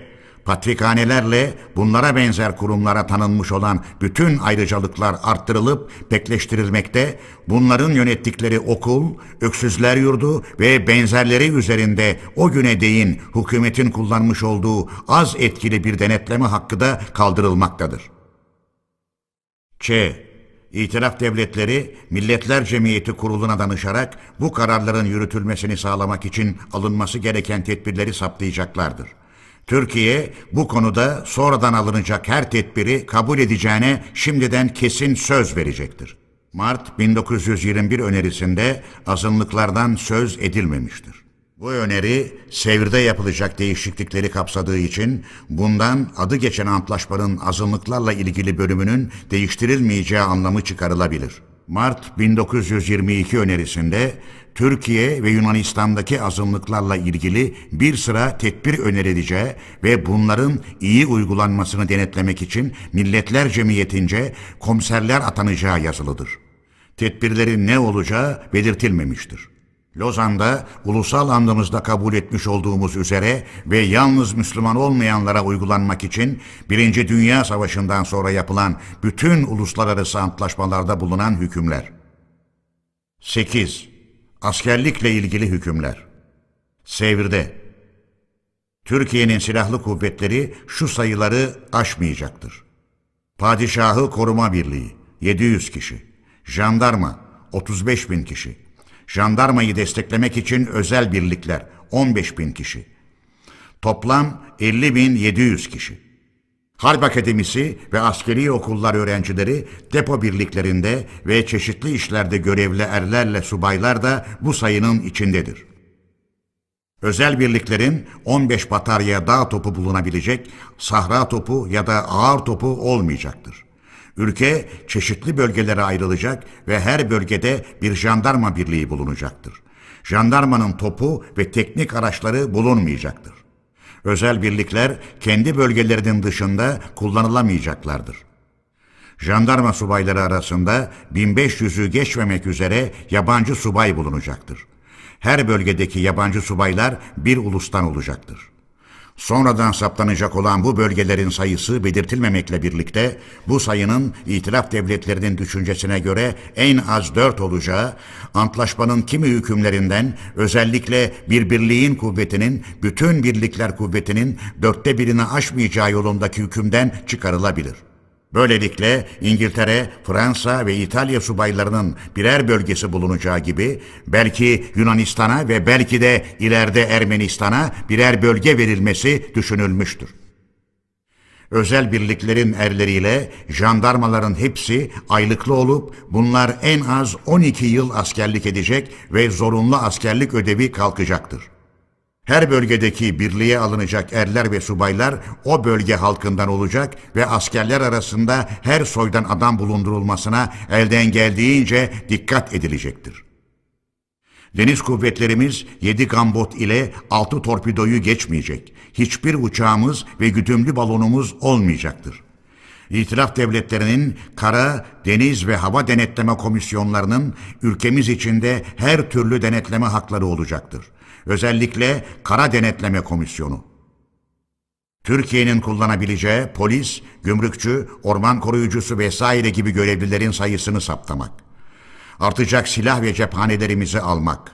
Ülkemizi bölgelere ayırmak. Her bölgede bulunacak jandarma ve özel birlik sayısını saptamak. Bunların hangi işlerde nasıl çalıştırıldıklarını denetlemek yabancı subayların sayısını ve oranını saptamak ve hükümetle işbirliği yaparak yeni silahlı kuvvetlerimizi düzenlemekle vesaire görevli olacaktır. Mart 1921 önerisinde jandarma sayısı 45 bine, özel birliklerin asker sayısı 30 bine çıkarılmıştır. Hükümet, jandarmanın yurt içinde dağıtımını, itiraf devletlerinin yukarıda sözü geçen Kara Denetleme Komisyonu ile anlaşarak yapacaktır jandarma, subay ve az subay oranı yükseltilecektir. Yabancı subay sayısı azaltılacak ve bunların birliklere dağıtımı Kara Denetleme Komisyonu ile hükümet arasında uzlaşılarak kararlaştırılacaktır. Bununla belki de her bölgede bulunacak yabancı subayların bir ulustan olmayacağı anlatılmak istenmiştir. Mart 1922 önerisinde aylıklı er kullanılması ile ilgili yöntem olduğu gibi bırakılmış, jandarma 45 bine, özel birliklerdeki asker sayısı 40 bine çıkarılmıştır. Jandarmada yabancı subayların kullanılması Türkiye'ye öğütlenmekle birlikte bu koşul olarak ileri sürülmemektedir. Lozan'da Trakya ve Boğazlar'da askersiz duruma getirilen bölgelerle ilgili sınırlamalardan başka hiçbir şey yoktur. Dahası Boğaz içinin iki yakasındaki askersiz bölgede 12 bin asker bulundurabilmek hakkını kazanmışızdır. Bu bölgeler için bile hiçbir denetleme kabul edilmemiştir. 9. Ceza Sevr tasarısında İtilaf devletleri bu arada Yunanistan ve Türkiye'den toprak almış olan devletler Ermenistan ve başkaları isterlerse Türkiye savaş sırasında savaş kurallarına aykırı davranışlarda bulunmuş ya da Türkiye içinde zulümler yapmış ve zorla göç ettirme gibi işlere karışmış olan kimseleri teslim edecektir. Bu kimseler kendilerini isteyen devletin askeri mahkemesince yargılanacak ve cezalandırılacaklardır. Mart 1921 önerisinde itiraf devletlerinin önerilerinde bundan söz edilmemiştir. Ancak Bekir Sami Bey'in İngilizlerle imza etmiş olduğu mübadele sözleşmesinde elimizdeki bütün İngilizlerin verilmesine karşın bir kısım Türkleri suçlu sayarak İngilizler elinde bırakmayı kabul etmiş olması Sevr tasarısında bulunan eski hükümlerin daha yumuşatılmışından başka bir şey değildir. Mart 1922'de bundan söz edilmemiştir. Lozan'da söz edilmemiştir. 10. Mali işler. Sevir'de itiraf devletleri Türkiye'ye yardım olsun diye İngiliz, Fransız ve İtalyan delegelerinden bir maliye komisyonu kuracaklar ve bu komisyonda danışman niteliğinde bir Türk komiseri bulunacaktır. İş bu komisyonun görevleri ve yetkisi aşağıdaki gibi olacaktır. A. Türkiye'nin gelirlerini korumak ve arttırmak için her türlü tedbirleri alabilecektir. B. Türk Millet Meclisi'ne sunulacak olan bütçe önce Maliye Komisyonu'na sunulacak ve onun kabul ettiği biçimde meclise gönderilecektir. Meclisin yapacağı değişiklikler ancak komisyonca uygun görülürse yürürlüğe konulabilecektir. C. Komisyon doğrudan doğruya kendisine bağlı olacak ve üyeleri kendisinin uygun bulacağı kişilerden seçilip atanacak Türk Maliye Teftiş Kurulu aracılığı ile bütçenin ve mali yasa ve tüzüklerin uygulanmasını denetleyecektir. Ç. Genel Borçlar Kurulu ve Osmanlı Bankası ile anlaşarak Türkiye'nin para işlerini düzenleyecek ve düzeltecektir. D. Türkiye'nin genel borçlara karşılık tutulan gelirler dışında kalan bütün gelirleri İş bu Maliye Komisyonu'nun buyruğuna verilecektir. Komisyon bunlarla ilkin kendisinin ve Türkiye'de kalacak olan itiraf devletleri kuvvetlerinin giderlerini karşıladıktan sonra 30 Ekim 1918'den beri itiraf devletleri ordularının gerek bugünkü Türkiye'de gerek Osmanlı İmparatorluğu'nun başka yerlerindeki giderlerini ödeyecektir. İkinci olarak Türkiye yüzünden zarara uğrayan bütün itilaf devletleri uyruklarının zararlarını ödeyecektir. Türkiye'nin gereksemeleri bundan sonra düşünülecektir. E. Hükümetçe verilecek her bir ayrıcalık Maliye Komisyonu'nun onamına bağlıdır. F şimdi yürürlükte olan kimi vergilerin genel borçlar kurulunca doğrudan doğruya toplanması yöntemi komisyonun onayıyla elden geldiği kadar genelleştirilecek ve bütün Türkiye'de uygulanacaktır. Gümrükleri Maliye Komisyonunca atanıp işten çıkarılabilecek ve bu komisyona karşı sorumlu olacak bir genel müdür yönetecektir. Vesaire vesaire.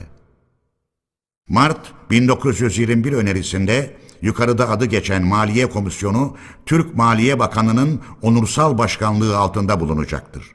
Komisyonda bir Türk delege bulunacak ve bu Türk maliyesi ile ilgili işlerde oy kullanacaktır.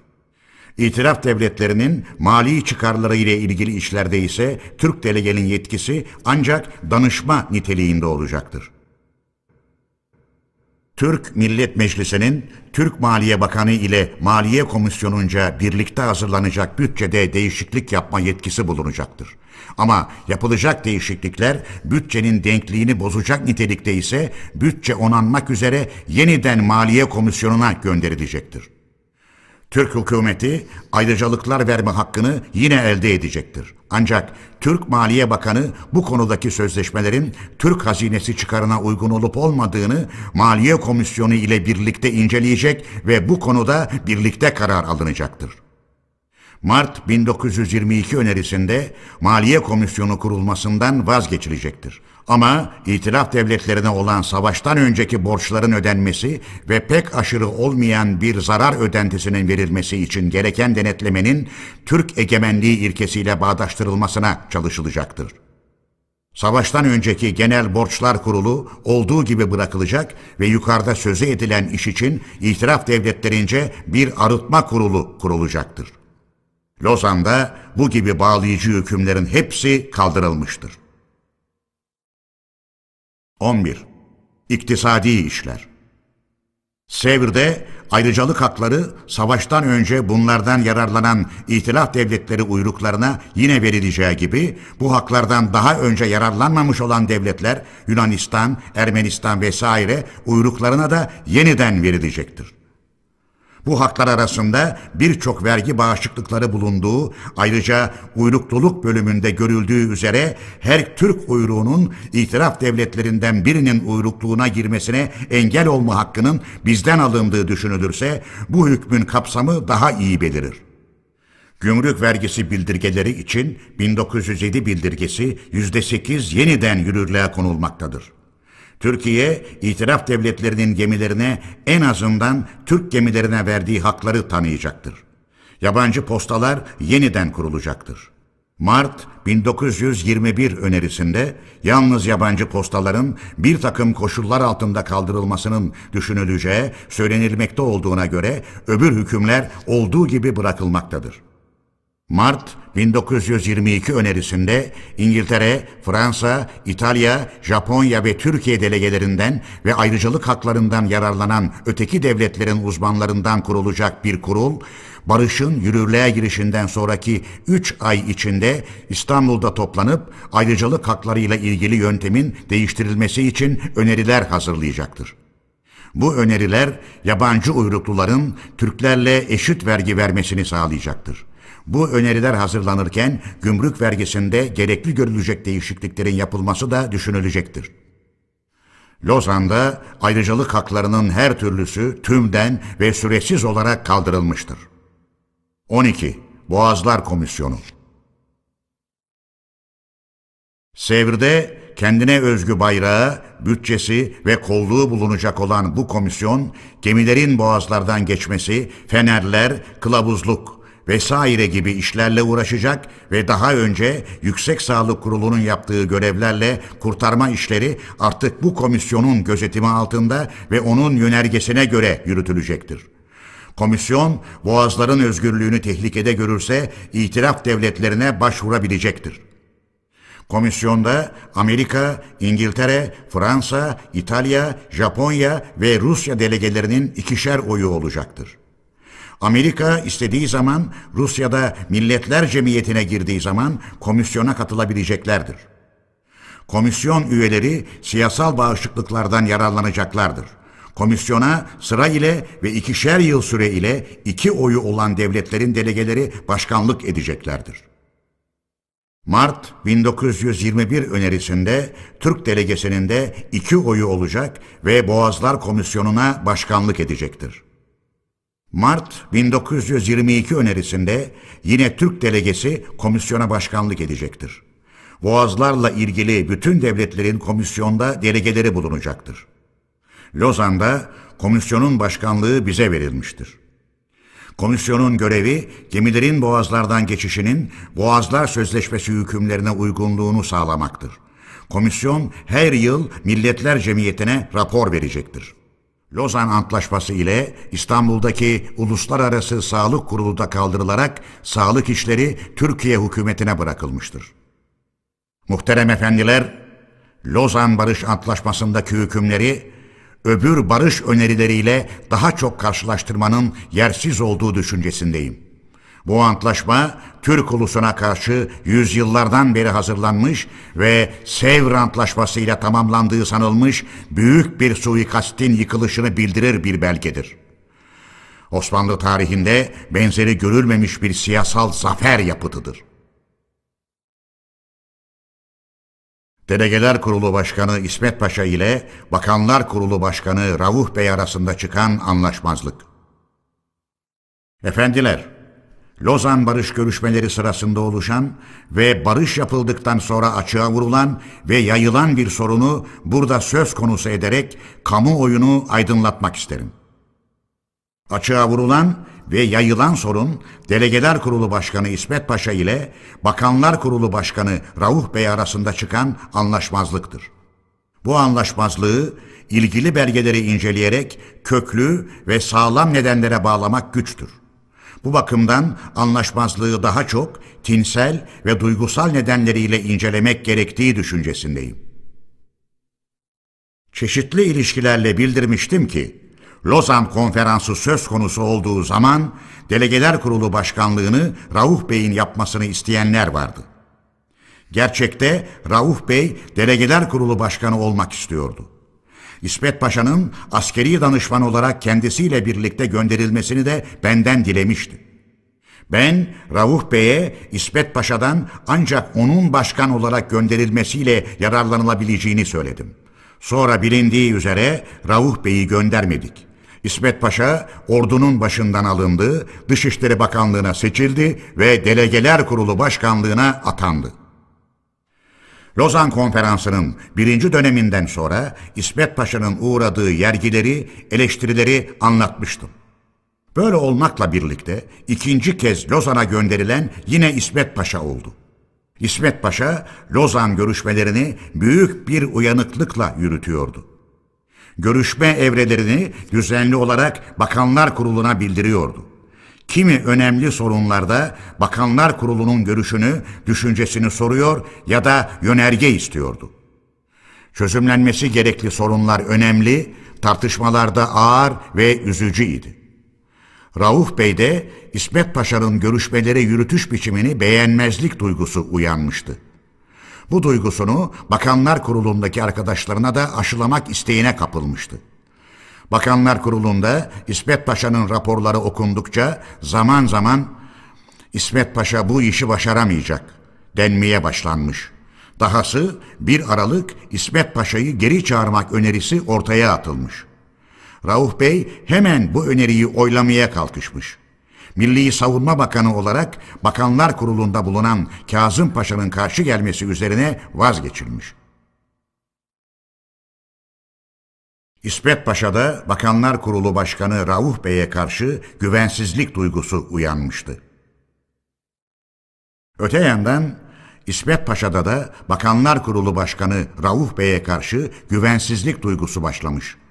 Rauf Bey'in imzasıyla bildirilen görüşlerden bana duyurulmaksızın kendisine yönerge verilmekte olduğu kaygısına düşmüş. En sonu İsmet Paşa görüşmelerin ağır ve önemli evrelere girdiğinden söz ederek durumu benim izlememi yazdı. Gerçi İsmet Paşa'nın raporlarından ve Bakanlar Kurulu kararlarından bana bilgi veriliyordu. Ama Rauf Bey'in kararları nasıl yazıp bildirdiğini denetlemiyordum. İsmet Paşa'nın dikkatimi çekmesi üzerine Lozan görüşmelerini Bakanlar Kurulu'nda kendim izlemeyi ve kimi zaman Bakanlar Kurulu kararlarını kendim yazmayı gerekli gördüm. Söz konusu ettiğimiz sorun üzerine açık ve kesin bir bilgi verebilmek için İsmet Paşa ile Rauf Bey arasında türlü konularda yapılan yazışmalardan yalnız bir iki konu ile ilgili olanlarını önünüzde inceleyeceğim. Yunan onarımları işinden dolayı İsmet Paşa ile Bakanlar Kurulu arasında doğan görüş ayrılığı ve gerginlik. Savaş onarımlarından dolayı Yunanistan gergin bir durum aldı. İsmet Paşa ile Venizelos arasında bu konu ile ilgili görüşme ve tartışma kesildi. İtiraf devletleri delegeleri kara ağacın bize bırakılmasını, buna karşılık bizim de onarım isteğinden vazgeçmemizi, böylece Yunan onarımı sorununun çözümlenmesini İsmet Paşa'ya önerirler. İsmet Paşa, kara ağacın istediğimiz haklı onarımlara bir karşılık olamayacağını, bir yandan da itiraf devletleriyle aramızda bulunan ve daha önce çözümlenmiş olan onarım sorununun bu konferansta yeniden görüşülüp saptanmadığını, her iki sorunu hükümete bildirmek zorunda olduğunu ileri sürer. İsmet Paşa bu durumu 19 Mayıs 1923 günlü kapalı teliyle Bakanlar Kurulu Başkanlığına bildiriyor ve hükümetin kararının tez elden bildirilmesini saygı ile dilerim diyor. İsmet Paşa bu teline üç gün geçtiği halde karşılık alamaz. Bunun üzerine 22 Mayıs 1923'te Bakanlar Kurulu Başkanlığına acele olarak şu kapalı teli de çeker.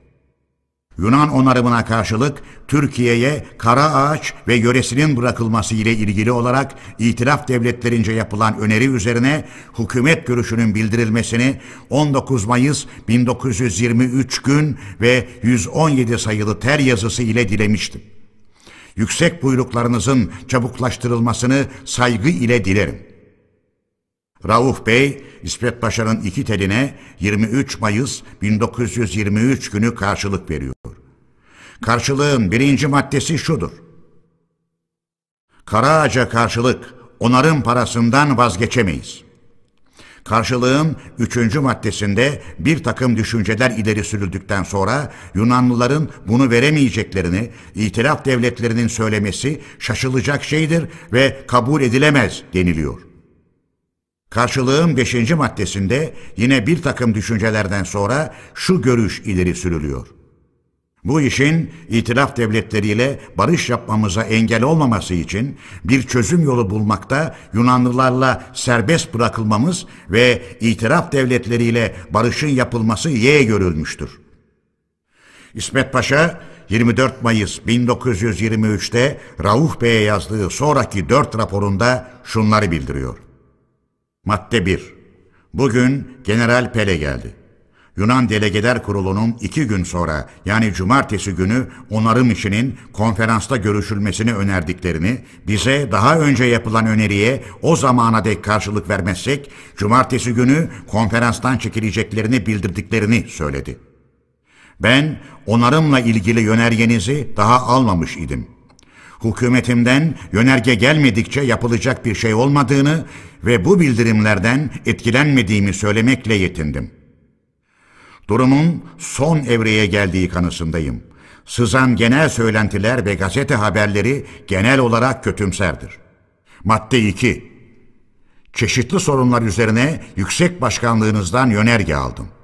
Dikkate değer ki onarımla ilgili öneriyi Ankara'nın kabul etmediği daha önce burada duyulmuştur. Bizim çevrelerden sızma olamaz. Çünkü öneriyi ve karşılığını daha kimse bilmiyor. İsmet Paşa Yunan onarım işi ile ilgili görüşünü şöyle bildiriyor. Karaağaç ve yöresi ile ilgili öneriyi kabul ederek Yunan onarım işini aradan çıkarmak zorunluluğu vardır. Yunanlılara para ödettirilemeyeceğini itilaf devletleri delegeleri söylemektedirler. Bu devletler aradan çekilse bile bu yüzden çıkabilecek savaşı kazandıktan sonra da para almak için başkaca zorlama aracı olmadığından ödetme ilkesinde direnmek çıkmaz bir yoldur. Bu her ülkede saptanmış ve denenmiştir vesaire. İsmet Paşa bu görüşünü pek akla yatkın olarak ve uzgörüyle açıkladıktan sonra konferansın şimdiki durumuna göre iktisadi işler, ticaret işleri, ikamet etmek ile ilgili işler ve bütün öteki maddeler büyük çoğunluğuyla iyi bir biçimde çözümlenmiştir ve çözümlenmektedir. Düşman elinde kalan topraklarımızın boşaltılması işi daha saptanmadı. Ama isteğimiz üzere saptanması umulur ve öyle olması da gerekir diyor. Ve başka sorunların ulaştığı ve ulaşabileceği sonuçları da bildiriyor. Ondan sonra şunlara yazıyor. Düşüncelerimin özeti şudur ki hükümet bize verilen yönergedeki temel maddeler içinde kalır ve Yunan onarımı önerdiğim gibi sonuçlandırılırsa barış yapmak umudu çok kuvvetlenir. Eğer hükümet Yunan onarımı yüzünden görüşmelerin kesilmesini göze alırsa ve eğer bize verilen yönergede bulunmayan maddelerin beklenmedik biçimlerine göre değişmez görüşler ileri sürmekte direnirse barışın yapılamayacağını sanırım.'' kabotajın sınırsız ve koşulsuz olarak kaldırılmasını ya da bu işin barıştan sonraya bırakılmasını uygun görüp istedik. Ama belirli koşullar içinde iki yıllık özel bir sözleşme ile bu sorunu ancak çözümleyebildik. Oysa bu sorun üzerinde bile yeniden değişmez yönergeler veriyorsunuz. Bundan sonra İsmet Paşa şunu yazıyor. Kararımın özeti şudur çıkarlarımıza uygun ve elde edebileceğimiz en iyi koşulları kapsayan bir barış antlaşması hazırlanmaktadır. Hükümet gerek Yunan onarımı işinde gerekse başka konularda daha çok çıkar elde edilebileceğine inanmakta ve görüşmelerin kesilmesini göze almakta direniyorsa ben bu görüşe katılmıyorum. Bu noktayı açıkça ve hemen bana bildirmesini hükümet başkanından istiyorum.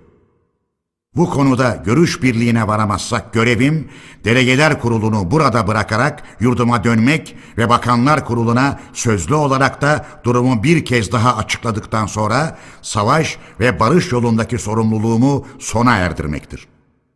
İsmet Paşa'nın tel yazısının son maddesi şudur. Görüşlerimin olduğu gibi Büyük Millet Meclisi Başkanı'na yani bana ulaştırılmasını dilerim. Efendiler, bu verdiğim bilgilerden sonra beliren nokta şudur. İsmet Paşa, Karaağaç'a karşılık Yunan onarım işini sonuçlandırmayı uygun görüyor ve hazırlanmakta olan antlaşmanın elde edebileceğimiz en iyi koşulları kapsadığı kanısında bulunuyor. Rauf Bey de Karaağaç'a karşılık onarım parasından vazgeçemeyiz diyor.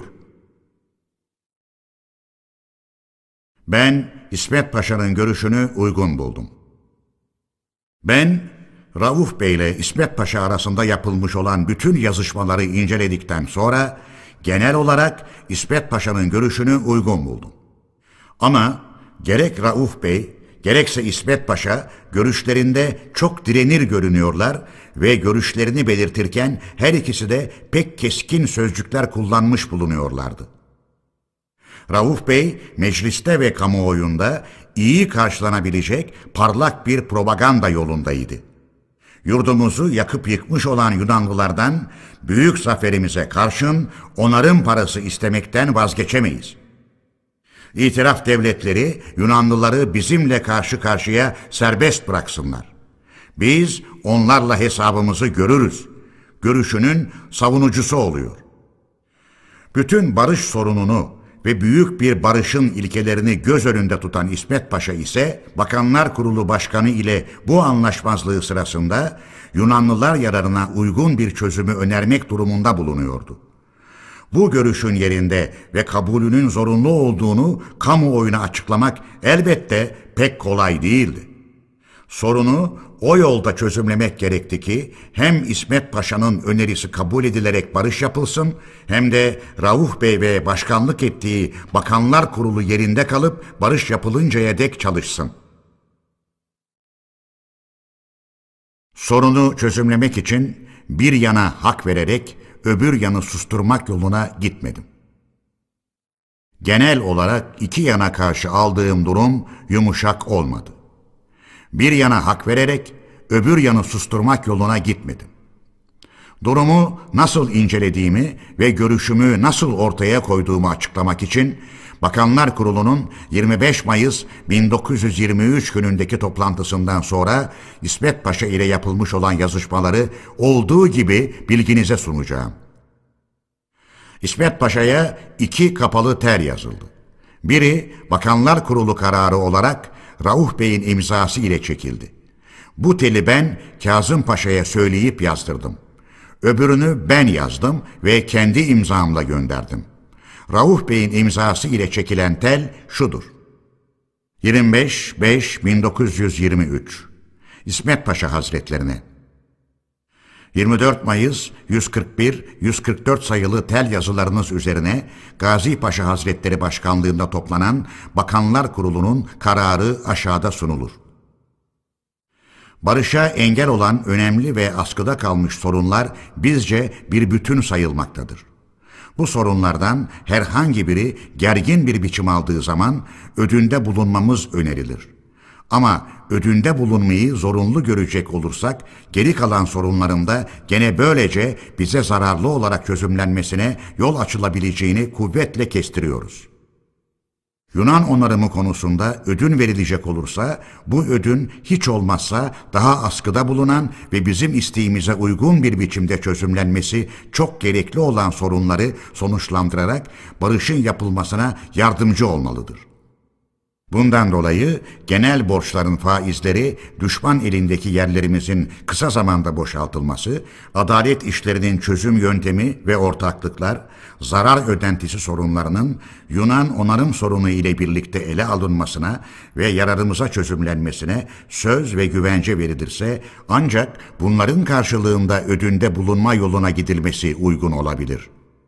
Böylece en çok çıkar sağlayacak olan bir barış elde edilebileceği, bunun dışında uzun görüşmelerin iyi bir barış getirmeyeceği kanısında olan Bakanlar Kurulu, konferansa son ve kesin öneride bulunarak karşılığını beklemenizi rica etmektedir. Hüseyin Rauf Benim yazdığım tel de budur. İsmet Paşa Hazretlerine 24 Mayıs ve 141-144 sayılı tel yazılarınız Bakanlar Kurulu'nda birlikte incelendi ve üzerinde görüşüldü. Bakanlar Kurulu'nca alınan karar size Bakanlar Kurulu Başkanlığından bildirildi. Benim düşündüklerim 1. Üzerinde durup direnmeyi gerektiren sorun Yunan onarımı işinde Türkiye'nin yapacağı ödün değildir. Belki ödünde bulunmaya yanaşmak istenilmemesi, barışın yapılmasına engel olan köklü ve önemli sorunların daha çözümlenmemiş ve umulduğu gibi çözümlenebileceği inancını verecek kanıtların bulunmamış olmasındandır. Gerçekte çözümlendiği ya da çözümlenebileceği sanılan tutumsal sorunlar Ankara'da toplanmakta olan ortaklıklarla yapacağımız görüşmelerin sonucuna bağlıdır. Bu ortaklıkların ise aşırı isteklerde bulundukları şimdiden anlaşılmıştır. 2. İktisadi, mali sorunlar itiraf devletlerinin isteklerine uygun olarak yani bizim zararımıza çözümleninceye dek İstanbul'un boşaltılmasını geciktirmede direnmelerinden kaygımız büyüktür ve önemlidir. Dahası bu gecikmenin Musul işinin İngiltere yararına çözümlenmesine değin sürüp gitmesi de çok umulur. 3 borçlarımızın hangi çeşit para ile ödeneceği sorununun da Muharrem kararnamesinin yürürlükte olduğunu belirten bir bildiri yayımlanması isteğinde direnildikçe bizim yararımıza çözümlenemeyeceği görülüyor. 4. Adalet işlerinin çözüm yöntemi itilaf devletlerinin önerisi üzerine kabul edilmiş olmasına karşın sonradan vazgeçmeleri ve bunda direnmeleri dikkate değer. 5. Bundan dolayı Yunan onarımı konusunda bizi ödüne zorlamaya kalkışmalarının nedenini şöyle düşünüyorum. Yunanlılar uzun süre ordularını silah altında tutmak ve yıpratmak istemiyorlar. Türkiye ile aralarında çözümlenmesi gereken onarım sorununu kendi istekleri gibi çözümleterek kuşkusuz ve güvenli bir duruma geçmek zorundadırlar. İtiraf devletleri ise bizim ölüm kalım işi saydığımız sorunları bize yararlı olarak çözümlemek istemiyorlar. Elden geldiğince görüşmeleri uzatarak ve her sorun üzerinde bizi yıpratarak en sonunda bizi kendi yararlarına ödünde bulunmaya zorlamak istiyorlar. Yunanlıların savaşla gayeye ulaşmalarını da istemediklerinden sorunu bize baskı yaparak çözümlemek ve Yunanlıları kuşkudan kurtarmak ve iftihar ettirmek istiyorlar. Bu üsteleme karşısında ödünde bulunmakla barışı sağlamaya yardım etmiş olacağımızı sanmıyorum. Tersine yine zaman geçecek ve barışın sağlanması için sonuna dek ödünde bulunmak zorunda bırakılacağız. İzmir'in kurtarılışından bugüne değin 9 ay geçti. Böylelikle 9 ay daha geçebilir. Önemli göz önünde tutmak gerekir ki belirsiz bir süre beklemeyi kabul edemeyiz. 6. Zararımıza olan sorunlarda ödün vermek ve yararımıza çözümlenmesi zorunlu olan sorunları öbürleriyle birlikte çözümlememek bizi dayanıksız bırakır ve güç duruma sokar. Bunun için barışla ilgili ana sorunların hepsini bir bütün olarak dikkate almak ve bunu açık ve kesin olarak konferansın gözü önüne serip kabulünü üsteleyerek istemek.'' Bu konuda teminat almadıkça ödünde bulunmayı gerektiren sorunların kesin çözümünü kabul etmekten büsbütün kaçınmak zamanı gelmiştir. 7. 24 Mayıs 144 sayılı tel yazınızda bildirilen kararınızı uygulamakta aciliyet göstermemenizi rica ederim. Meclisin görüşüne dayanılarak verilen yönergedeki önemli noktalar yani mali, iktisadi, tüzel ve yönetimsel alanlarda bağımsızlığımız ve yaşama hakkımız tam ve güvenli olarak daha elde edilmediğine göre ödünde bulunmak işi üzerinde çokça durmayınız. 8. İtiraf devletleri yaşama ve bağımsızlığımızla ilgili sorunlarda ne yapıp yapıp bize zararlı, ağır koşullar kabul ettirmeye karar vermedikçe onarım konusunda takınacağımız sert durum üzerine Yunan ordusunun savaşa başlamasına izin veremezler. Dolayısıyla kendilerinin de fiili olarak savaşa katılmalarını uygun göremezler. Eğer olumsuz görüşü tutmaktaki kararları kesin ise Yunan onarımı sorununda olmasa bile İstanbul'un boşaltılması, borçları ödemede kullanılacak para çeşidi ya da adalet işlerinin çözüm yöntemi gibi bütün dünyayı ilgilendiren sorunlarda daha elverişli bir ortam içinde bize karşı çıkabilirler. Ama böyle olursa biz daha güçsüz bir duruma düşeriz. 9. Yunanlıların cumartesi günü konferanstan çekilmelerini önleyebilmek için isteklerini kabul etmek yararımıza değildir. Böyle bir çekilişin itiraf devletleri de çekilmedikçe hiçbir anlamı ve etkisi olamaz. Eğer konferanstan çekileceklerini bildirmenin anlamı fiili olarak savaşa başlayacaklarını duyurmak ise bu konuda itilaf devletlerinden haklı olarak sorulacak noktalar vardır. 10. Kısacası böyle çabuk ve ansızın verilen gözdağı karşısında başlı başına bir konuda ödünde bulunacağımızı söylemek, barışı uzaklaştırmak niteliğinde sayılabilir. Bir kez daha bildiriyorum. İtiraf devletlerini ana sorunları çözümlemeye çağırınız efendim. Mustafa Kemal Bundan başka İsmet Paşa'ya kişiye özel olarak ayrıca şu kısa kapalı teli de çektim. Kapalı tel, kişiye özeldir. 25 Mayıs 1923 İsmet Paşa Hazretlerine Bakanlar Kurulu Başkanlığı ile Delegeler Kurulu'nun bütün yazışmalarını bir kez daha karşılaştırarak incelemeyi gerekli gördüm. Kimi tel yazılarında kullanılan sözlerden arada yanlış anlaşılma var gibi bir anlam çıkardım. Onarımı kabul etmek ya da etmemekte direnme yoktur. Bunu açıklamak için durumla ilgili düşüncelerimi ve görüşlerimi ayrıca bildirdim. Özlemle gözlerinden öperim kardeşim. Mustafa Kemal bu ter yazılarından Karaağaç'a karşılık Yunan onarımından vazgeçmeyi genel olarak kabul ettiğimiz açıkça anlaşılır. Ancak ana sorunlarda çok gerekli ve ölüm kalım işi saydığımız koşulların sağlanmasına da İsmet Paşa'nın dikkati çekilmiştir. İsmet Paşa'nın da bu bildirdiklerimizden çıkardığı anlam ve güttüğü amaç böyle olmuştur. İsmet Paşa, görüşlerinin olduğu gibi bana bildirilmesi isteğiyle Rauf Bey'e tel çektiği 24 Mayıs 1923 günü doğrudan doğruya bana da bir tel çekmiş. 24 Mayıs'ta çekilmiş olan bu teli ben 26 Mayıs'ta aldım. Tel Dışişleri Bakanlığı şifresiyle gelmiş ve Rauf Bey gördükten sonra bana gönderilmişti. Oysa bu tel yazısında bir bakıma Rauf Bey'den yakınılıyordu. İsmet Paşa'nın tel yazısı şudur. Sayı 145 Lozan Çekilişi 24 Mayıs 1923 Gelişi 26 Mayıs 1923 Gazi Mustafa Kemal Paşa Hazretlerine Bakanlar Kurulu Başkanlığına durumla ilgili ayrıntılı rapor sundum. Hükümetle aramızda köklü anlaşmazlık vardır. Uzlaşma olmazsa geri dönmek zorunda ve kararındayım.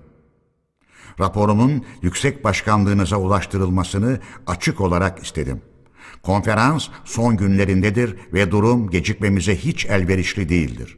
Barışın ileri sürdüğüm görüşler çerçevesi içinde sağlanabileceği kanısındayım. Yüksek başkanlığınızın bu olağanüstü zamanda genel durumu yakından izlemesini saygı ile dilerim. İsmet Öbürlerinden bir gün gecikme ile gelen bu tel olduğu gibi Gazi Paşa Hazretlerine sunulacaktır. 26-5-1923 Hüseyin Rauf Telin geldiği gün İsmet Paşa'ya şu karşılığı verdim. Kapalı tel, makine başında. Ankara, 26-5-1923 İsmet Paşa Hazretlerine 24 Mayıs 145 sayılı kapalı teli 26'da aldım. Bundan önce kısa ve uzun iki kapalı tel yazdım. Durumu izliyorum. Geri dönme kararınızın nedeni onarım konusunda ödünde bulunmak olduğuna göre doğru değildir. Bildirdiklerime göre girişimleri sürdürürseniz daha uygun evreye geçeceğinizi umarım. Bakanlar Kurulu ile aranızda sezilen görüş ayrılığı ortadan kaldırılır. Gözlerinizden öperim efendim.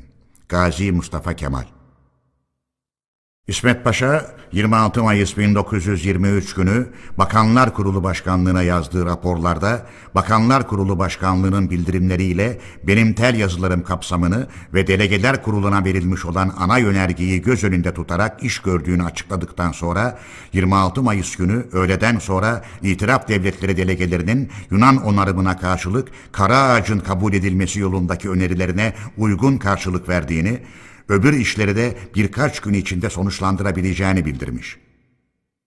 Rauf Bey bu raporları bana 27 Mayıs 1923'te şu yazısına ilişik olarak gönderdi.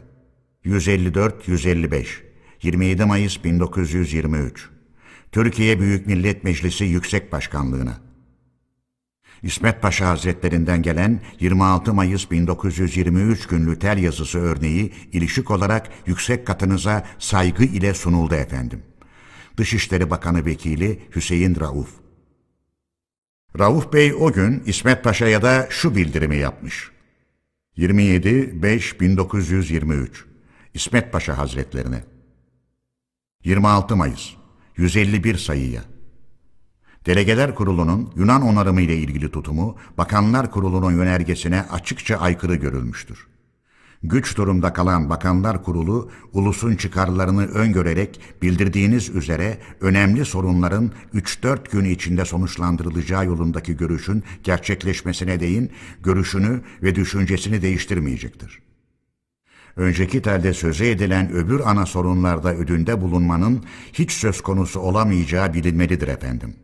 Hüseyin Rauf İsmet Paşa'nın Kara Ağaca karşılık onarımdan vazgeçtiğini bildiren raporlarını gördükten sonra 25 Mayıs 1923 günlü ve Rauf Bey imzalı tel yazısını açıklamak üzere kendisine şu teli yazdım. 27-5-1923 İsmet Paşa Hazretlerine Bakanlar Kurulu kararında üç ana nokta vardı. Birincisi, onarım konusunda ödün verilmesi, askıda bulunan önemli sorunların bize yararlı bir biçimde sonuçlandırılmasına karşılık olmalıdır. İkincisi, genel borçların faizleri düşman elindeki yerlerimizin kısa zamanda boşaltılması, adalet işlerinin çözüm yöntemi ve ortaklıkların zarar ödentisi yani 12 milyon liranın kişileri ve uyrukları ne olursa olsun bütün ortaklıkların olduğu kabul edilerek başkaca zarar ödentisinin söz konusu edilmemesi sorunlarının onarım işi ile birlikte ele alınması ve bu dört sorunun bizim yararımıza çözümlenmesi sağlanırsa ancak o zaman onarım işinde ödün verilmesi uygun olabilir. Üçüncüsü, konferansa son ve kesin olarak öneride bulunup karşılığını beklemek. Delegeler Kurulu'nun anlayış ve tutumunda Bakanlar Kurulu'nun düşünce ve bildirimlerine uygun olmayan noktalar şunlardır. 1. Delegeler Kurulu yalnız askıda bulunan ana sorunları bir bütün saymış ve onarımı bunların dışında tutmuştur. 2. Görüşmelerin Yunanlıların konferanstan çekilişi üzerine kesilmesi, Mudanya Sözleşmesi'nin de Yunan ordusunun saldırısıyla bozulması sakıncalı görülerek, öbür sorunlarda anlaşmaya varılmazsa görüşmelerin kesilmesine bizim yol açmamız öngörülmüştür. Bu nokta düşünülmeye değer. 3. Yunan onarımı sorununda ödünde bulunmayı kabul ettikten sonra öbür sorunları birkaç gün içinde sonuçlandırma yolunun tutulması da önemlidir. Bakanlar Kurulu daha böyle bir kanıya varmış değildir. Gerçekten önemli sorunlar yararımıza olarak 3-4 gün içinde sonuçlandırılabilirse, onarım sorununun öne alınmasında düşünülen sakıncalar giderilmiş olur.'' Ancak çözümleneceğini umduğumuz sorunlardan sonra Muharrem kararnamesinin yürürlükte olduğunun belirtilmesi işinin büyük bir önem taşıdığı bildirilmektedir. 4. Kuponların ödenmesi işi yüzünden konferansın kesilmesinin bizi içeriye ve dışarıya karşı daha güçlü bulunduracağı düşüncesi de irdelenmeye değer. Bu konuda bütün yabancılar bize karşıdır. Ulusumuza işin üç yüzünü anlatmak onarım konusu kadar kolay değildir. Onarım konusunda yabancıların da bizi haklı görmesi için nedenler vardır. 5. Önemli sorunlarda konferansın kesilmesine bizim yol açmamız karşı davranışlarla koşut olmadıkça itiraf devletlerinin isteğine uygun düşer. Bundan ötürü kesilme olacaksa bunun Yunan saldırısı ile olması bizi haklı durumda gösterir idi görüşü vardır.'' 6. Kısacası Bakanlar Kurulu ile Delegeler Kurulu arasındaki anlaşmazlık noktaları önemlidir. Bakanlar Kurulu'nda olup bittiler karşısında bırakılmak kaygısı doğmuştur. Bunun için bildirdiğiniz üzere önemli sorunları birkaç gün içinde ne yapıp yapıp sonuçlandırmaya önem vererek onarım sorununu öne almaktan doğabileceği sanılan sakıncaların ortadan kaldırıldığını göstermek gereklidir.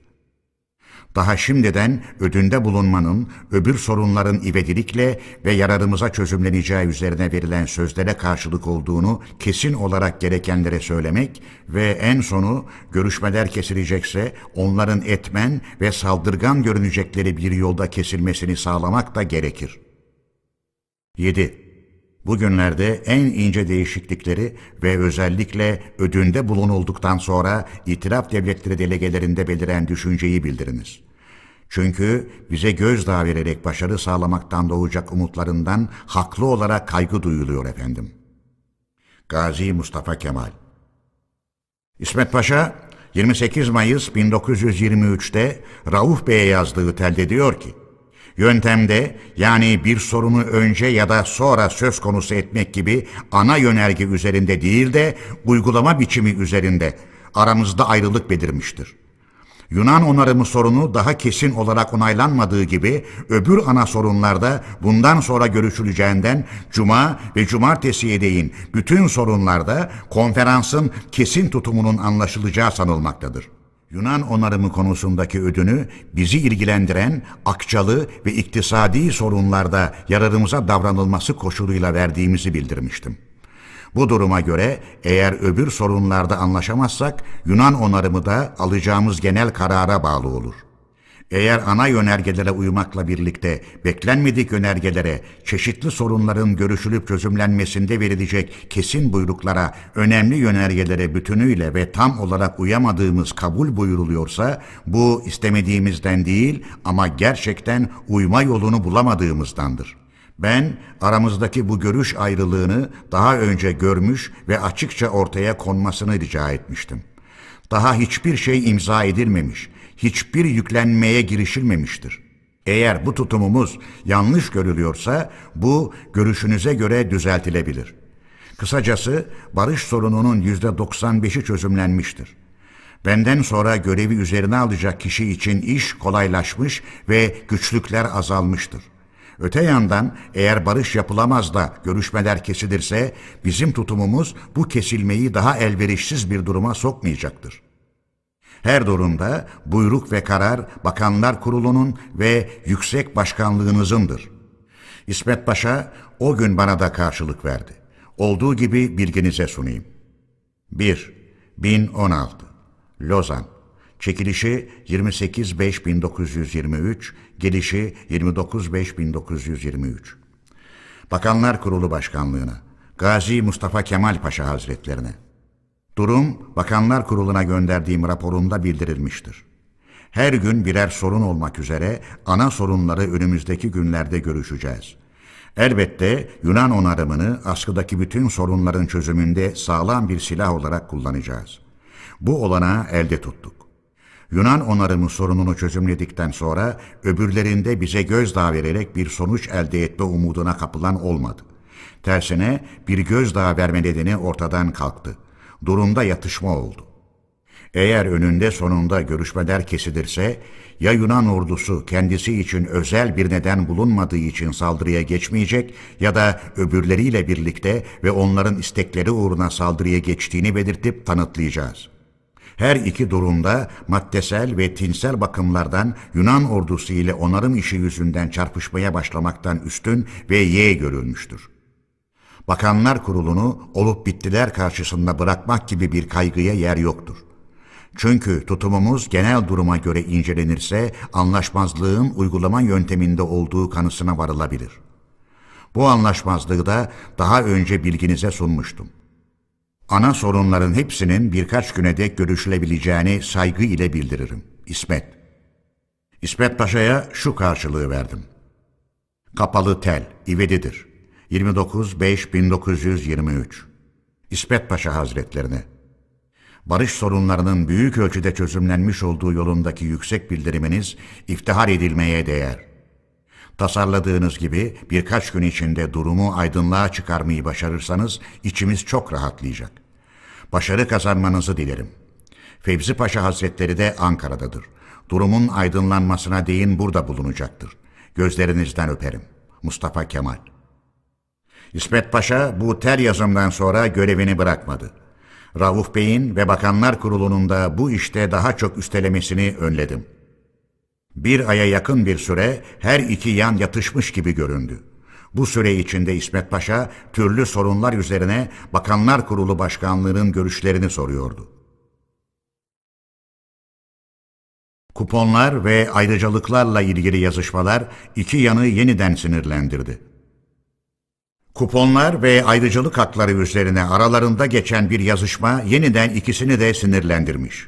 İsmet Paşa'nın 26 Haziran 1923'te Rauf Bey'in bir bildirimine verdiği karşılıkta şu sözler vardı.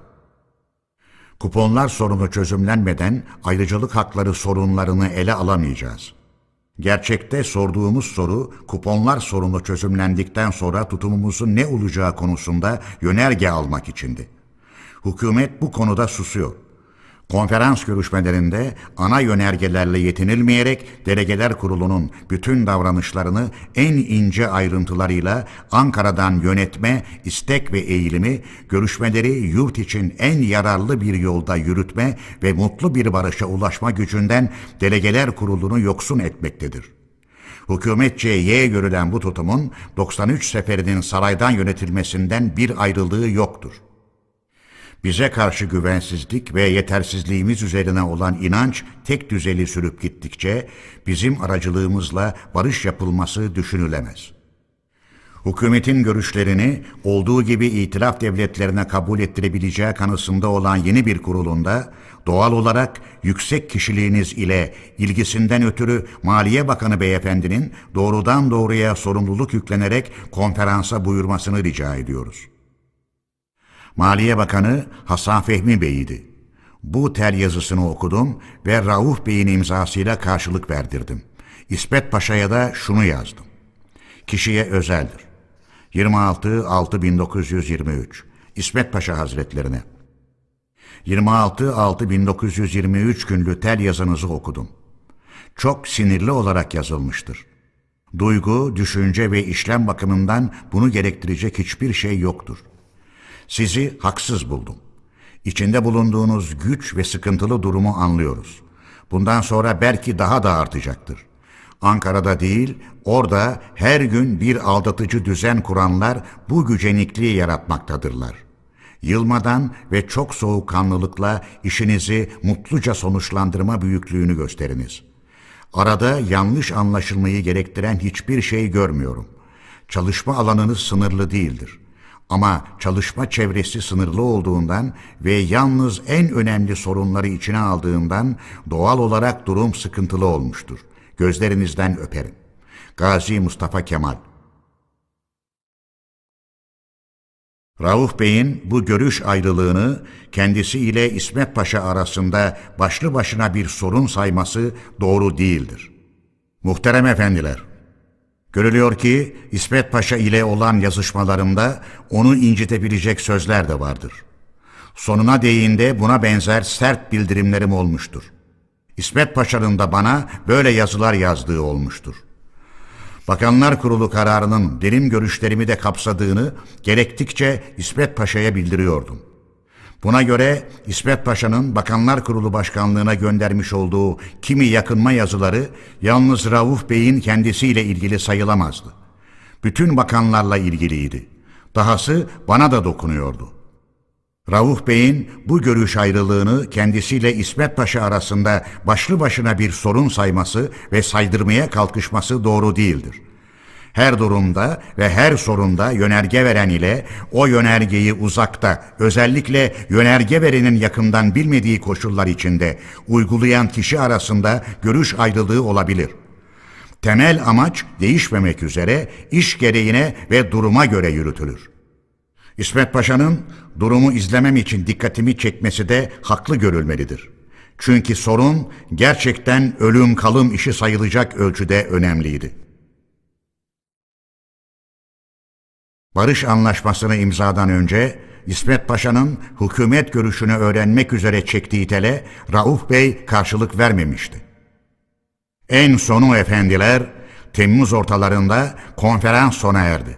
İsmet Paşa barış antlaşmasını imzalamadan önce Bakanlar Kurulu Başkanı Rauf Bey'e konferansın sona erdiğini ve sorunların nasıl çözümlendiğini bildirmiş.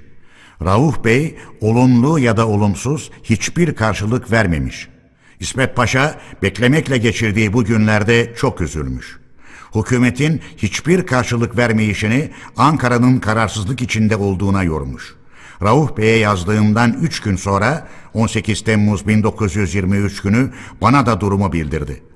Tel yazısında hükümeti kararsızlığa düşürebileceğini kestirdiği noktaları birer birer sayıp açıkladıktan sonra tel yazısını şu sözlerle bitiriyordu.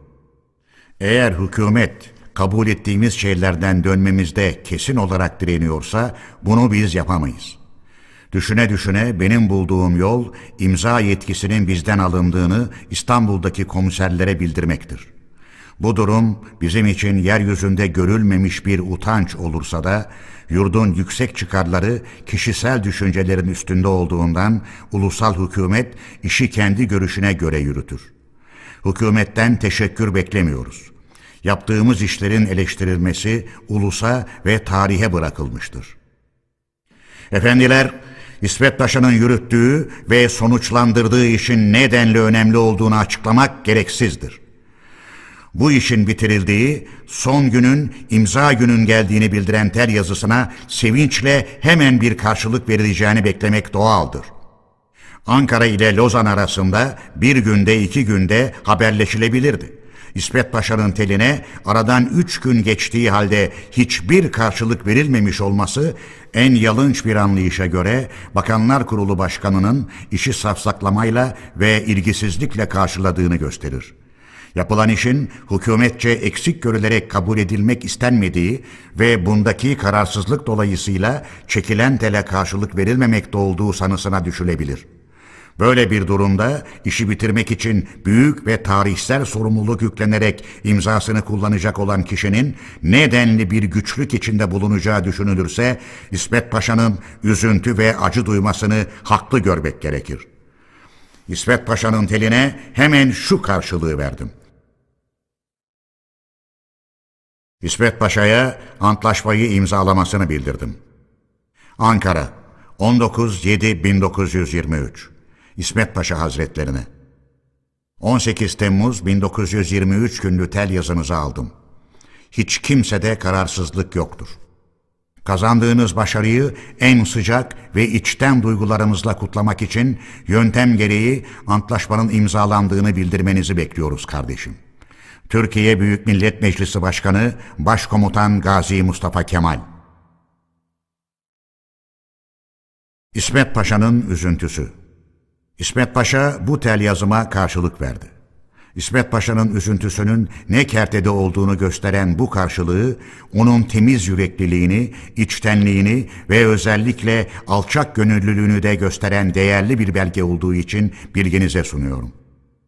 Sayı 338 Lozan 20 Temmuz 1923 Gazi Mustafa Kemal Paşa Hazretlerine Her dar zamanımda Hızır gibi yetişirsin.''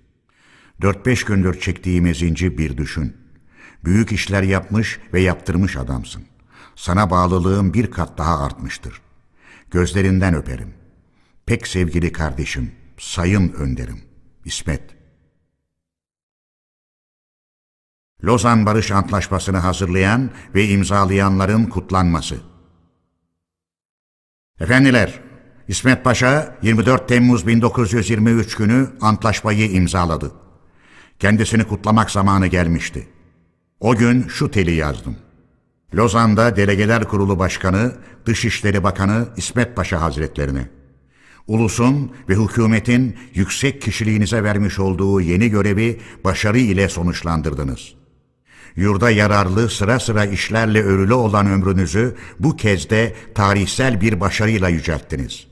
Uzun savaşmalardan sonra yurdumuzun barışa ve bağımsızlığa kavuştuğu bu günde parlak başarılarınız dolayısıyla sizi, sayın arkadaşlarımız Rıza Nur ve Hasan Beyleri ve çalışmalarınızda size yardım eden bütün delegeler kurulu üyelerini içten duygularla kutlarım. Türkiye Büyük Millet Meclisi Başkanı Başkomutan Gazi Mustafa Kemal Rauf Bey kutlamak istemiyor. Efendiler, Bakanlar Kurulu Başkanı Rauf Bey'in bir kutlama teli göndermediğini anladım. Bunun gerekli olduğunu kendisine anlattım. Başka arkadaşlar da kendisini bu konuda uyarmışlar. Sonradan öğrendim ki Rauf Bey İsmet Paşa'yı kutlamayı ve yaptığı önemli tarihsel görevden dolayı ona teşekkür etmeyi gerekli görmüyormuş. Yapılan uyarmalar üzerine Kazım Paşa'ya bir mektup yazarak ondan kendi adına İsmet Paşa'ya bir kutlama teli yazmasını rica etmiş. Bunun anlamı nedir? Kazım Paşa bu mektubu İhsan Bey'in Deniz İşleri Bakanı evinde bulunduğu bir sırada almış. Maliye Bakanı Hasan Fehmi Bey de oradaymış. Rauf Bey'in yazdığı ya da yazdırdığı tel. Hep birlikte Rauf Bey'in ağzından İsmet Paşa'ya uygun bir kutlama ve teşekkür teli taslağı yazmışlar.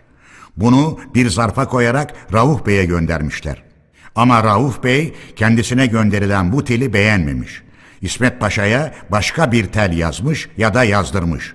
Rauf Bey Kazım Paşa'yı gördüğü zaman demiş ki, sizin yazdığınız telde her işi yapan İsmet Paşa imiş gibi gösteriliyor. Biz burada bir şey yapmadık mı? Efendiler, Rauf Bey'in yazdığı ya da yazdırdığı tel yazısı kendisinin duygu ve düşüncelerini gizlememektedir. İsterseniz o tel yazısını da olduğu gibi bilginize sunayım. Şifre 25 7 1923 Lozan'da Delegeler Kurulu Başkanlığına K 20 ve 24 Temmuz 347 ve 348 sayılara Dünya Savaşı'nın sonsuz acılarından kurtulmak ve ulusumuzun dünyayı barışa kavuşturmada ne büyük bir etmen olduğunu eylemle tanıtmak amacıyla imzaladığımız Mondros Ateşkes Anlaşması'na karşın uğradığımız en acıklı ve yürek parçalayıcı saldırılara girişilmiş. Bundan sonra da yaşama hakkımızı ve bağımsızlığımızı ayaklar altına alan Sevr Anlaşması yapılmıştı yüzyıllarca özgür ve bağımsız yaşamış olan kutsal Türkiye'mizin soylu halkı uğradığı haksız ve acıklı saldırılar karşısında bütün bilinci ve bütün varlığı ile yaşama hakkını ve bağımsızlığını kurtarmak için ayaklanarak kurduğu yılmaz ve yenilmez ulusal ordusuyla büyük başkanımızın ve başkomutanımızın ve gözü pek komutanlarımızın yönetiminde zaferden zafere yürüdü. Türkiye Büyük Millet Meclisi ve hükümetinin ulustan aldığı erk ve güçle ve ordularının pek yüksek savaş yeteneğiyle elde eylediği bu başarı ve zaferlerin Lozan'da aylardan beri süren barış görüşmeleri sonunda uluslararası bir belge ile saptanması ulusumuza yeni bir çalışma dönemi ve erinç hazırlamıştır. Bakanlar Kurulu dayançlı ve özverili ulusumuzun yaşama hakkını ve bağımsızlığını güven altına alan bir anlaşmanın yapılmasındaki çalışmalardan dolayı başta yüksek kişiliğiniz olmak üzere delegelerimiz Rıza Nur ve Hasan Beyefendileri ve danışmanlarımızı kutlar efendim. Bakanlar Kurulu Başkanı Hüseyin Rauf Rauf Bey, Lozan Antlaşması'nı yapan İsmet Paşa'yı kutlama dolayısıyla Mondros Ateşkes Anlaşması'nı yapan kendisini savunmaya çalışıyor. Efendiler, Rauf Bey, Lozan Anlaşması'nı yapan ve ona imzasını koyan İsmet Paşa'yı kutlama dolayısıyla kendisinin yaptığı ve imzasını koyduğu Mondros Ateşkes Anlaşması'ndan söz etmeyi ve onu ne önemli ve yüksek amaçlarla imza ettiğini belirterek kendisini savunmayı gerekli görüyor. Mondros Ateşkes Anlaşması Osmanlı Devleti'nin bağlaşıklarıyla birlikte uğradığı acı yenilginin yüz kızartacak bir sonucudur. O anlaşma hükümleridir ki Türk topraklarına yabancıların girmesine yol açtı. O anlaşmada kabul edilen maddelerdir ki Sevr Anlaşması hükümlerinin de kolaylıkla kabul ettirilebileceği düşüncesini yabancılara akla yatkın ve olabilir gösterdi. Rauf Bey o anlaşmayı ulusumuzun dünyayı barışa kavuşturmakta ne büyük bir etmen olduğunu eylemle anlatmak amacıyla imzaladığını söylüyorsa da bu gönül avutucu cümleyle kendinden başka kimseyi kandırıp avutamaz. Çünkü böyle bir amaç yoktu.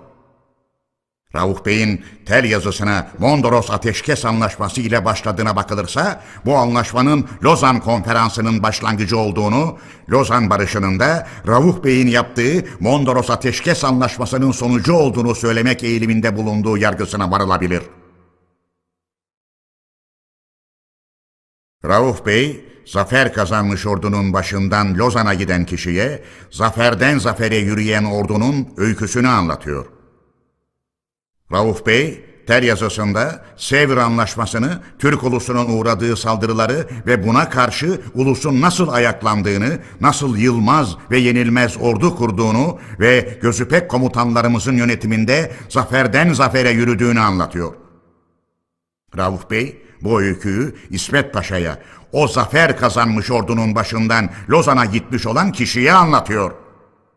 Rauf Bey bu başarı ve zaferi hükümetin kazandığını anlatabilmek için de parlak bir cümle bulmuştur. Lozan barış görüşmelerinin aylardan beri sürdüğünü de belirterek işin uzatıldığını ima etmekten kendini alamamıştır. Rauf Bey anlaşmanın yapılmasındaki çalışmalardan dolayı Delegeler Kurulu'nu kutlarken Mondros Ateşkes Anlaşması'ndan başlayarak bütün devrimlerimizin bir özetini yapmış ve böylelikle Delegeler Kurulu'na yaptıkları antlaşmanın nasıl ve ne olduğunu da anlatmak çabasına düşmüştür. İçinde bir teşekkür sözü bulunmayan bu yazıların anlamını kavramak, dikkatli ve irdeleyici kişiler için elbette güç değildir. Rauf Bey, İsmet Paşa ile karşı karşıya gelemeyeceğini ve onun karşılanmasında bulunamayacağını söylüyor.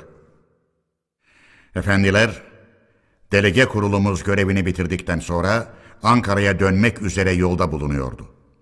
Herkes delegeler kurulunu yakından alkışlamak için can atıyordu.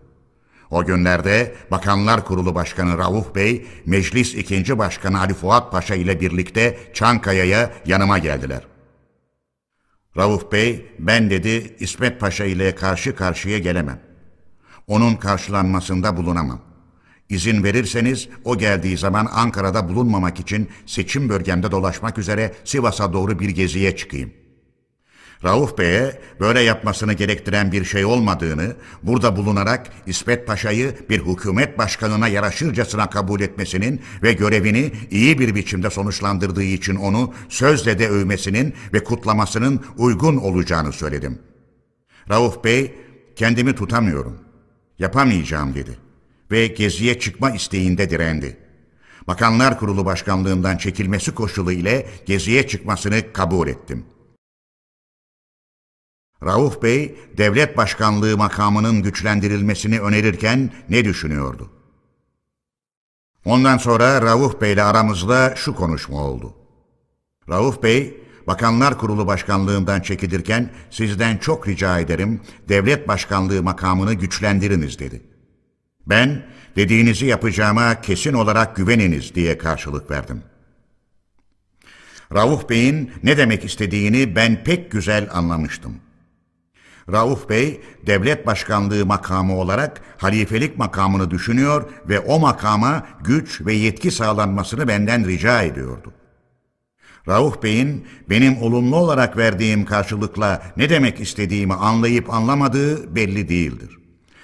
Başka bir gün Cumhuriyet kurulduktan sonra kendisiyle Ankara'da yaptığımız bir konuşmada niçin muhalif duruma geçtiğini, yapılmış olan şeyin Ankara'dan ayrılırken benden yapılmasını rica ettiği ve benim söz verdiğim işten başka bir şey olmadığını söylediğim zaman ben demişti devlet başkanlığı makamını güçlendiriniz derken hiç de Cumhuriyet'in kurulmasını düşünmüş ve istemiş değildim. Oysa efendiler benim verdiğim karşılığın anlamı tas tamam o idi. Gerçekte bence devlet başkanlığı makamı ile Türkiye Büyük Millet Meclisi başkanlığı makamını birleşik bulundurmak, ulusal hükümetimiz Cumhuriyet hükümeti niteliğinde olduğu halde onu kesin olarak söyleyip ilan etmemek güçsüzlük yaratıyordu. İlk fırsatta resmi olarak Cumhuriyeti ilan etmek ve devlet başkanlığını Cumhurbaşkanlığı makamıyla simgeleyerek güçlü bir durum yaratmak çok gerekliydi. Rauf Bey'e bunu yapacağıma kesin olarak söz vermiştim. Eğer ne demek istediğimi kavrayamamış ise sanırım eksiklik bende değildir. Yurda ve ulusa kimler hizmet ederse takip edenler de onlardır. Ali Fuat Paşa ile de kısa bir görüşme yapıldı. Fuat Paşa bana şöyle bir soru sordu. Senin şimdi izlemcilerin kimlerdir? Bunu anlayabilir miyiz? Ben bu sorudan bir şey anlayamadığımı söyledim. Paşa ne demek istediğini anlattı. O zaman ben de şunları söyledim. Benim izlemcilerim yoktur. Yurda ve ulusa kimler hizmet eder ve hizmet etme yaraşırlığını ve gücünü gösterirse izlemci onlardır. Rauf Bey'in Bakanlar Kurulu Başkanlığından ve Ali Fuat Paşa'nın Büyük Millet Meclisi ikinci Başkanlığından çekilmeleri. Rauf Bey Bakanlar Kurulu Başkanlığından çekildi. İçişleri Bakanı bulunan Ali Fethi Bey Bakanlar Kurulu Başkanlığına da seçildi. 13 Ağustos 1923 Ali Fuat Paşa da bir süre sonra 24 Ekim 1923'te meclis ikinci başkanlığından çekilerek ordu müfettişliğine atanmasını rica etti. Fuat Paşa'ya ünvanı ikinci başkan olmakla birlikte pek önemli olan meclis başkanlığı görevini yapmakta olduğunu söyleyerek bu görevden ayrılmamasını öğütledim. Fuat Paşa siyasadan hoşlanmadığını, yaşaması boyunca askerlik görevinde kalmak istediğini ileri sürüp dileğinin yerine getirilmesini üsteleyerek rica etti. Fuat Paşa'nın aşaması Tu Generaldi. Komuta edeceği orduda tüm general aşamasında kolordu komutanları vardı. Geçmiş hizmetlerini göz önüne alarak kendisini tüm generalliğe yükselttik ve karargahı Konya'da bulunan 2. Ordu müfettişliğine atadık. Kazım Karabekir Paşa da daha önce aynı düşüncelerle meclisten ayrılmış ve ordu müfettişi olarak 1. Ordu'nun başına geçmiş bulunuyordu. Yeni Türkiye Devleti'nin başkenti Ankara oldu. Efendiler, Lozan Antlaşması'nın eklerinden olan boşaltma protokolü uygulandıktan sonra her yeri düşman elinden kurtulan Türkiye'nin bütünlüğü edimli olarak gerçekleşmişti. Artık yeni Türkiye Devleti'nin başkentini yasa ile saptamak gerekiyordu. Bütün düşünceler yeni Türkiye'nin başkentinin Anadolu'da ve Ankara şehri olması gerektiği noktasında toplanıyordu. Başkent seçiminde en kesin önemi olan yön asker güdümü ve coğrafya durumuydu. Devletin başkentini bir gün önce saptayarak iç ve dış kararsızlıklara son vermek çok gerekliydi. Gerçekten bilindiği gibi başkentin İstanbul olarak kalacağı ya da Ankara olacağı sorunu üzerinde öteden beri içeride ve dışarıda kararsızlıklar görülüyor, basında demeçler ve tartışmalara rastlanıyordu. Bu arada İstanbul'un yeni milletvekillerinden kimileri Refet Paşa başta olmak üzere İstanbul'un başkent olarak kalması gereğini kimi örneklere dayanarak tanıtlamaya çalışıyorlardı. Ankara'nın gerek iklim, ulaştırma araçları, gelişim yeteneği, gerekse kuruluş ve örgütler bakımından hiç de uygun ve elverişli olmadığını söylüyorlar ve İstanbul'un başkent olması gereklidir ve olacaktır diyorlardı. Bu sözlere dikkat edilirse bizim başkent teriminden çıkardığımız anlam ile bu sözlerde başkent terimini kullananların görüşleri arasında bir ayrılık görmemek elden gelmez.'' Bundan dolayı başkent seçiminde daha önceden verilmiş kararımızı resmi olarak ve yasa ile saptamak gerekti. Böylece payitaht teriminin de yeni Türkiye Devleti'nde anlamı ve yeri kalmadığı belirtilmiş olacaktı. Dışişleri Bakanı İsmet Paşa 9 Ekim 1923 günlü bir maddelik yasa tasarısını meclise önerdi. Altında daha 14 kadar kişinin imzası olan bu yasa önerisi 13 Ekim 1923 günü uzun görüşme ve tartışmalardan sonra pek büyük bir çoğunlukla kabul edildi. Yasa maddesi şudur.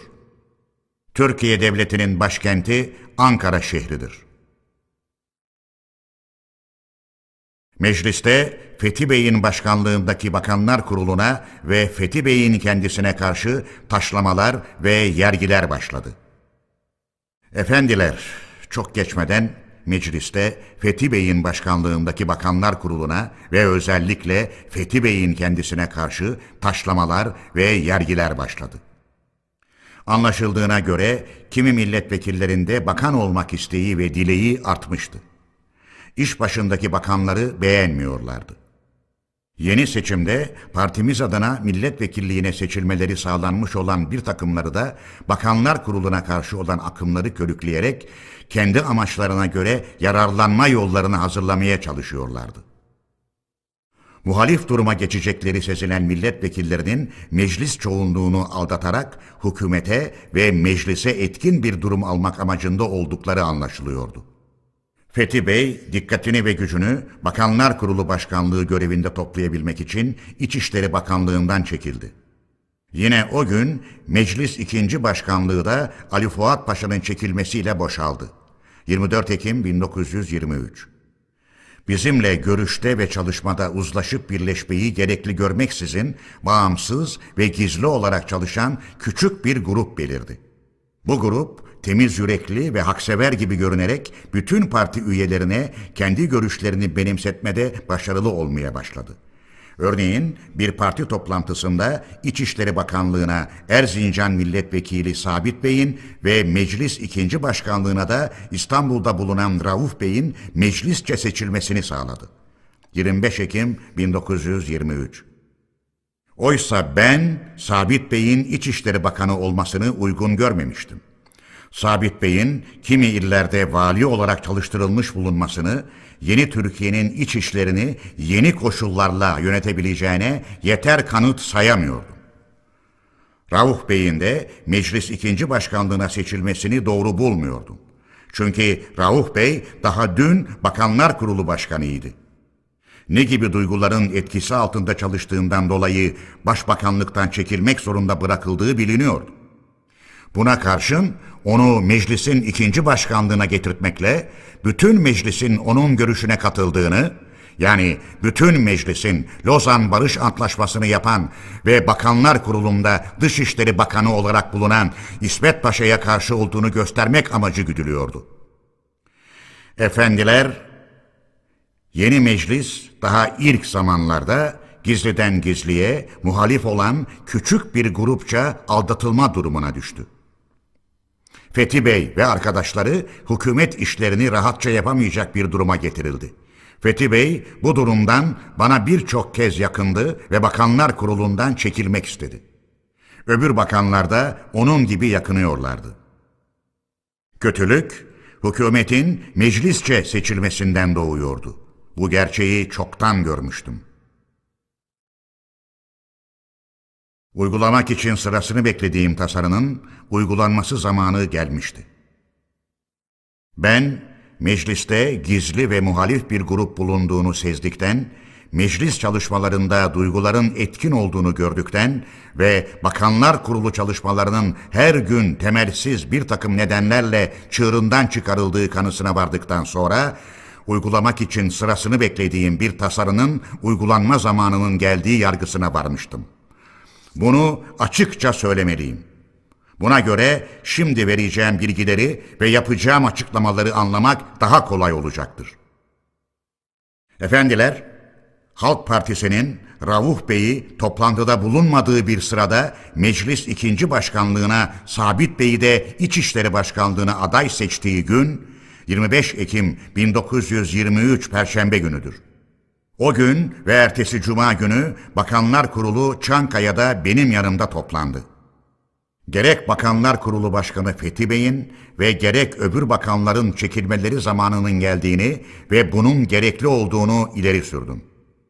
Yeni Bakanlar Kurulu seçiminde şimdiki bakanlar yeniden seçilirlerse bunlar yine bakanlıktan çekilecekler ve Bakanlar Kurulu'na girmeyeceklerdir. İlkesini de kabul ettik. Yalnız o zamanlar bakanlar gibi seçilen ve Bakanlar Kurulu'nun bir üyesi olan Genelkurmay Başkanı Fevzi Paşa bu karar dışında bırakıldı. Çünkü ordu yönetim ve komutasının rastgele bir kimseye verilmesi doğru görülmedi. Efendiler, alınan bu kararın ve böyle davranışın iç yüzü incelenirse şu sonuç çıkar. İktidara tutkulu olan grubu hükümet kurmakta büsbütün serbest bırakıyoruz.'' Şimdiki kurulda bulunan bakanlardan hiçbiri katılmaksızın, hepsi de istedikleri kişilerden olmak üzere bunların diledikleri gibi bir bakanlar kurulu kurarak ülkenin alın yazısına el koymalarında bir sakınca görmüyoruz. Ama hükümet kurmaya ve kursalar bile ülkeyi yönetmeye güçleri yetebileceğine inanmıyoruz. Meclisi aldatmaya çalışan iktidara tutkulu grup şu ya da bu yolda bir hükümet kurmayı başarabilirse bu hükümetin yönetim biçimini ve yönetimdeki becerisini bir süre izlemenin ve dahası ona yardım etmenin uygun olacağı kanısına vardık. Ama böylece kurulacak hükümet ülkeyi yönetmede ve yeni ülkelerimize doğru ilerlemede güçsüzlük ve sapıntı gösterirse bunu mecliste belirterek meclisi aydınlatmayı ye gördük. Hükümet kurmayı başaramazlarsa ortaya çıkacak düzensizlik elbette meclisi uyarmaya yarayacaktı. Bunalımın ve düzensizliğin sürdürülmesi uygun görülemeyeceğinden işte o zaman işe el koyarak tasarladığım şeyi ortaya atıp sorunu kökünden çözümleyebileceğimi düşünmüştüm. Fethi Bey'in başkanlığındaki Bakanlar Kurulu çekiliyor. Bakanlar Kurulu ile Çankaya'da yaptığımız toplantı sonunda yazıp birlikte imzalayarak bana verdikleri çekilme yazısı şu idi.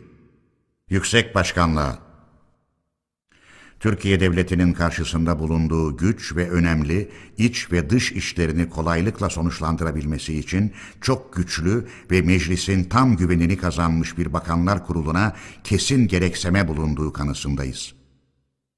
Bunun için Yüksek Meclis'in her bakımdan güvenine ve yardımına dayanan bir bakanlar kurulunun kurulmasına hizmet etmek amacıyla çekildiğimizi üstün saygılarla bilginize sunarız efendim.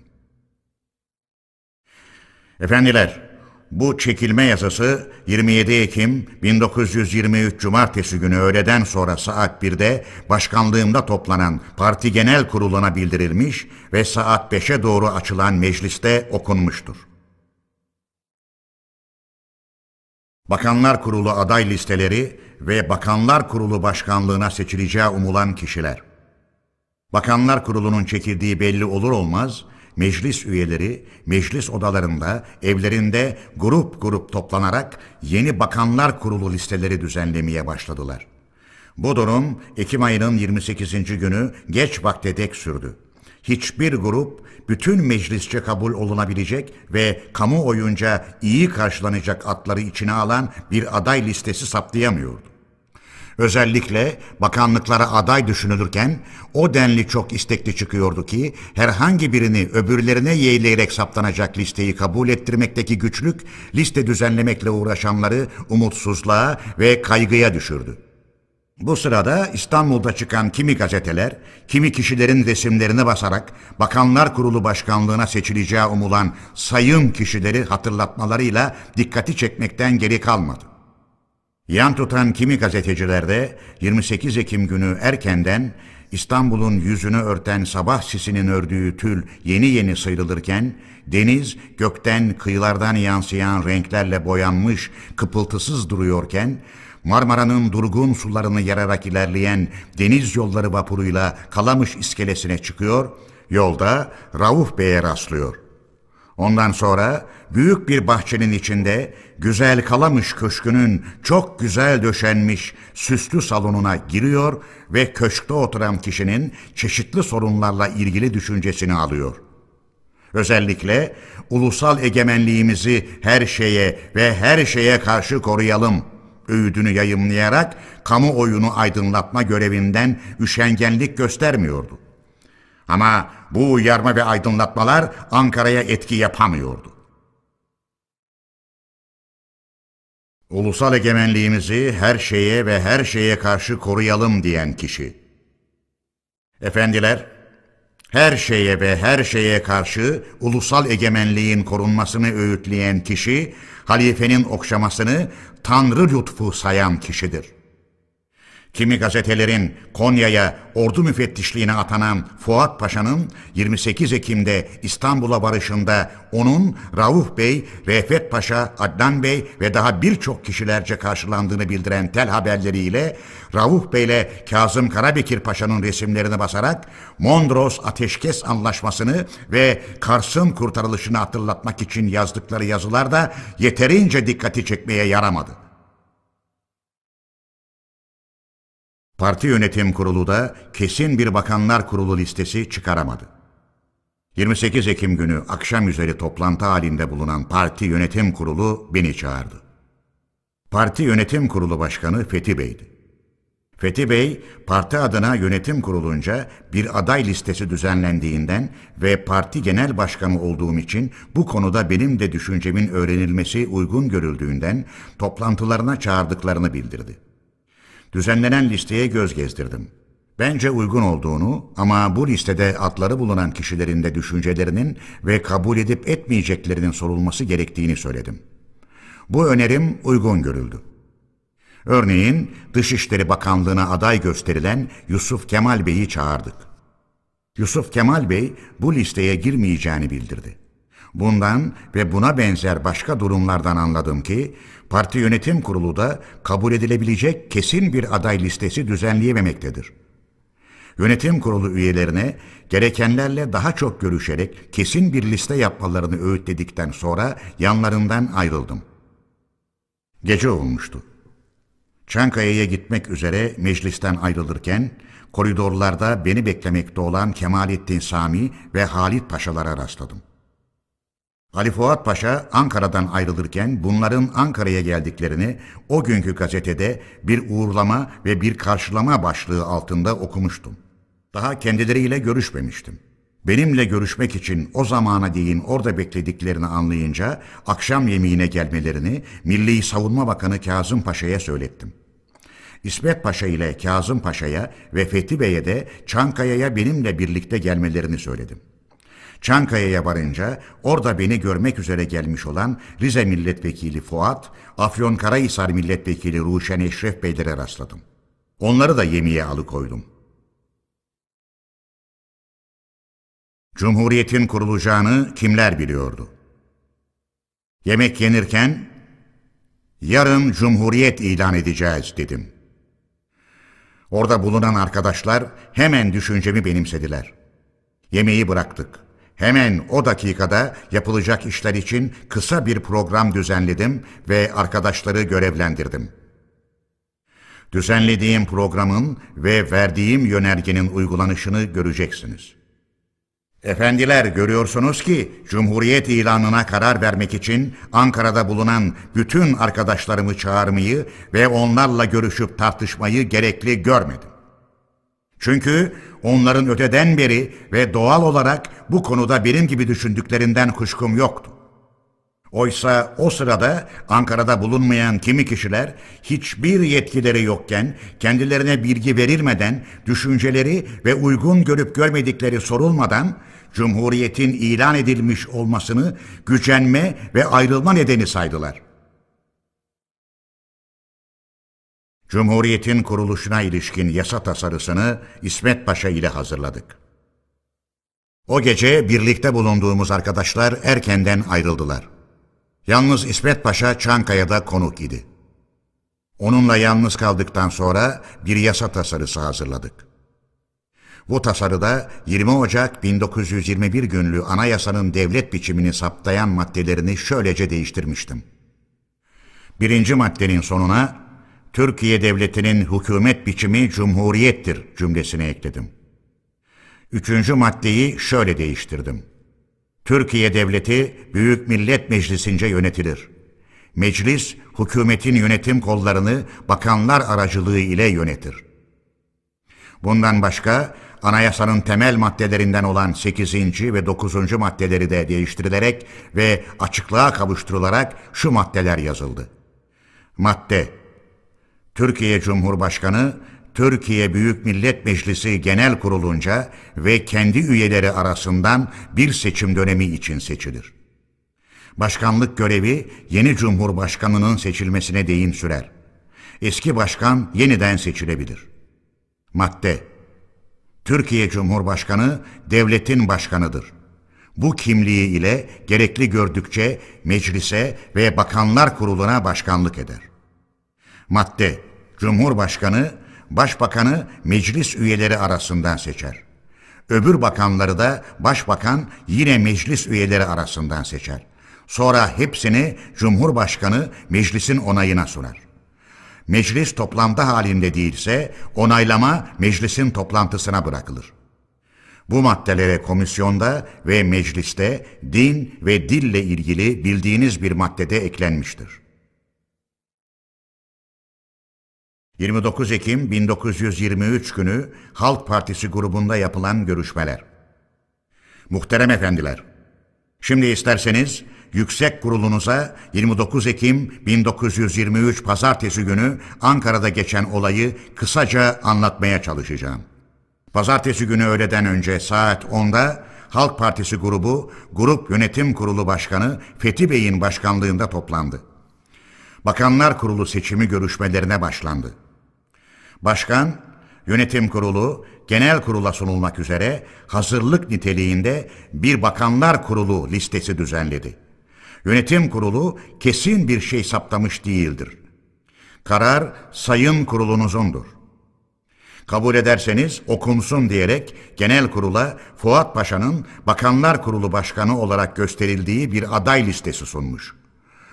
Okunan bu listede İktisat Bakanlığı'na aday gösterilen Celal Bey, İzmir, söz alarak Bakanlar Kurulu'nun önemini belirtmiş ve kendisinin seçilmemesini önermiş. Özellikle bu listede adları görülen kişiler çekilenlerden daha güçlü değildir. Bizden gönenç ve yenilik isteyen ulus vardır.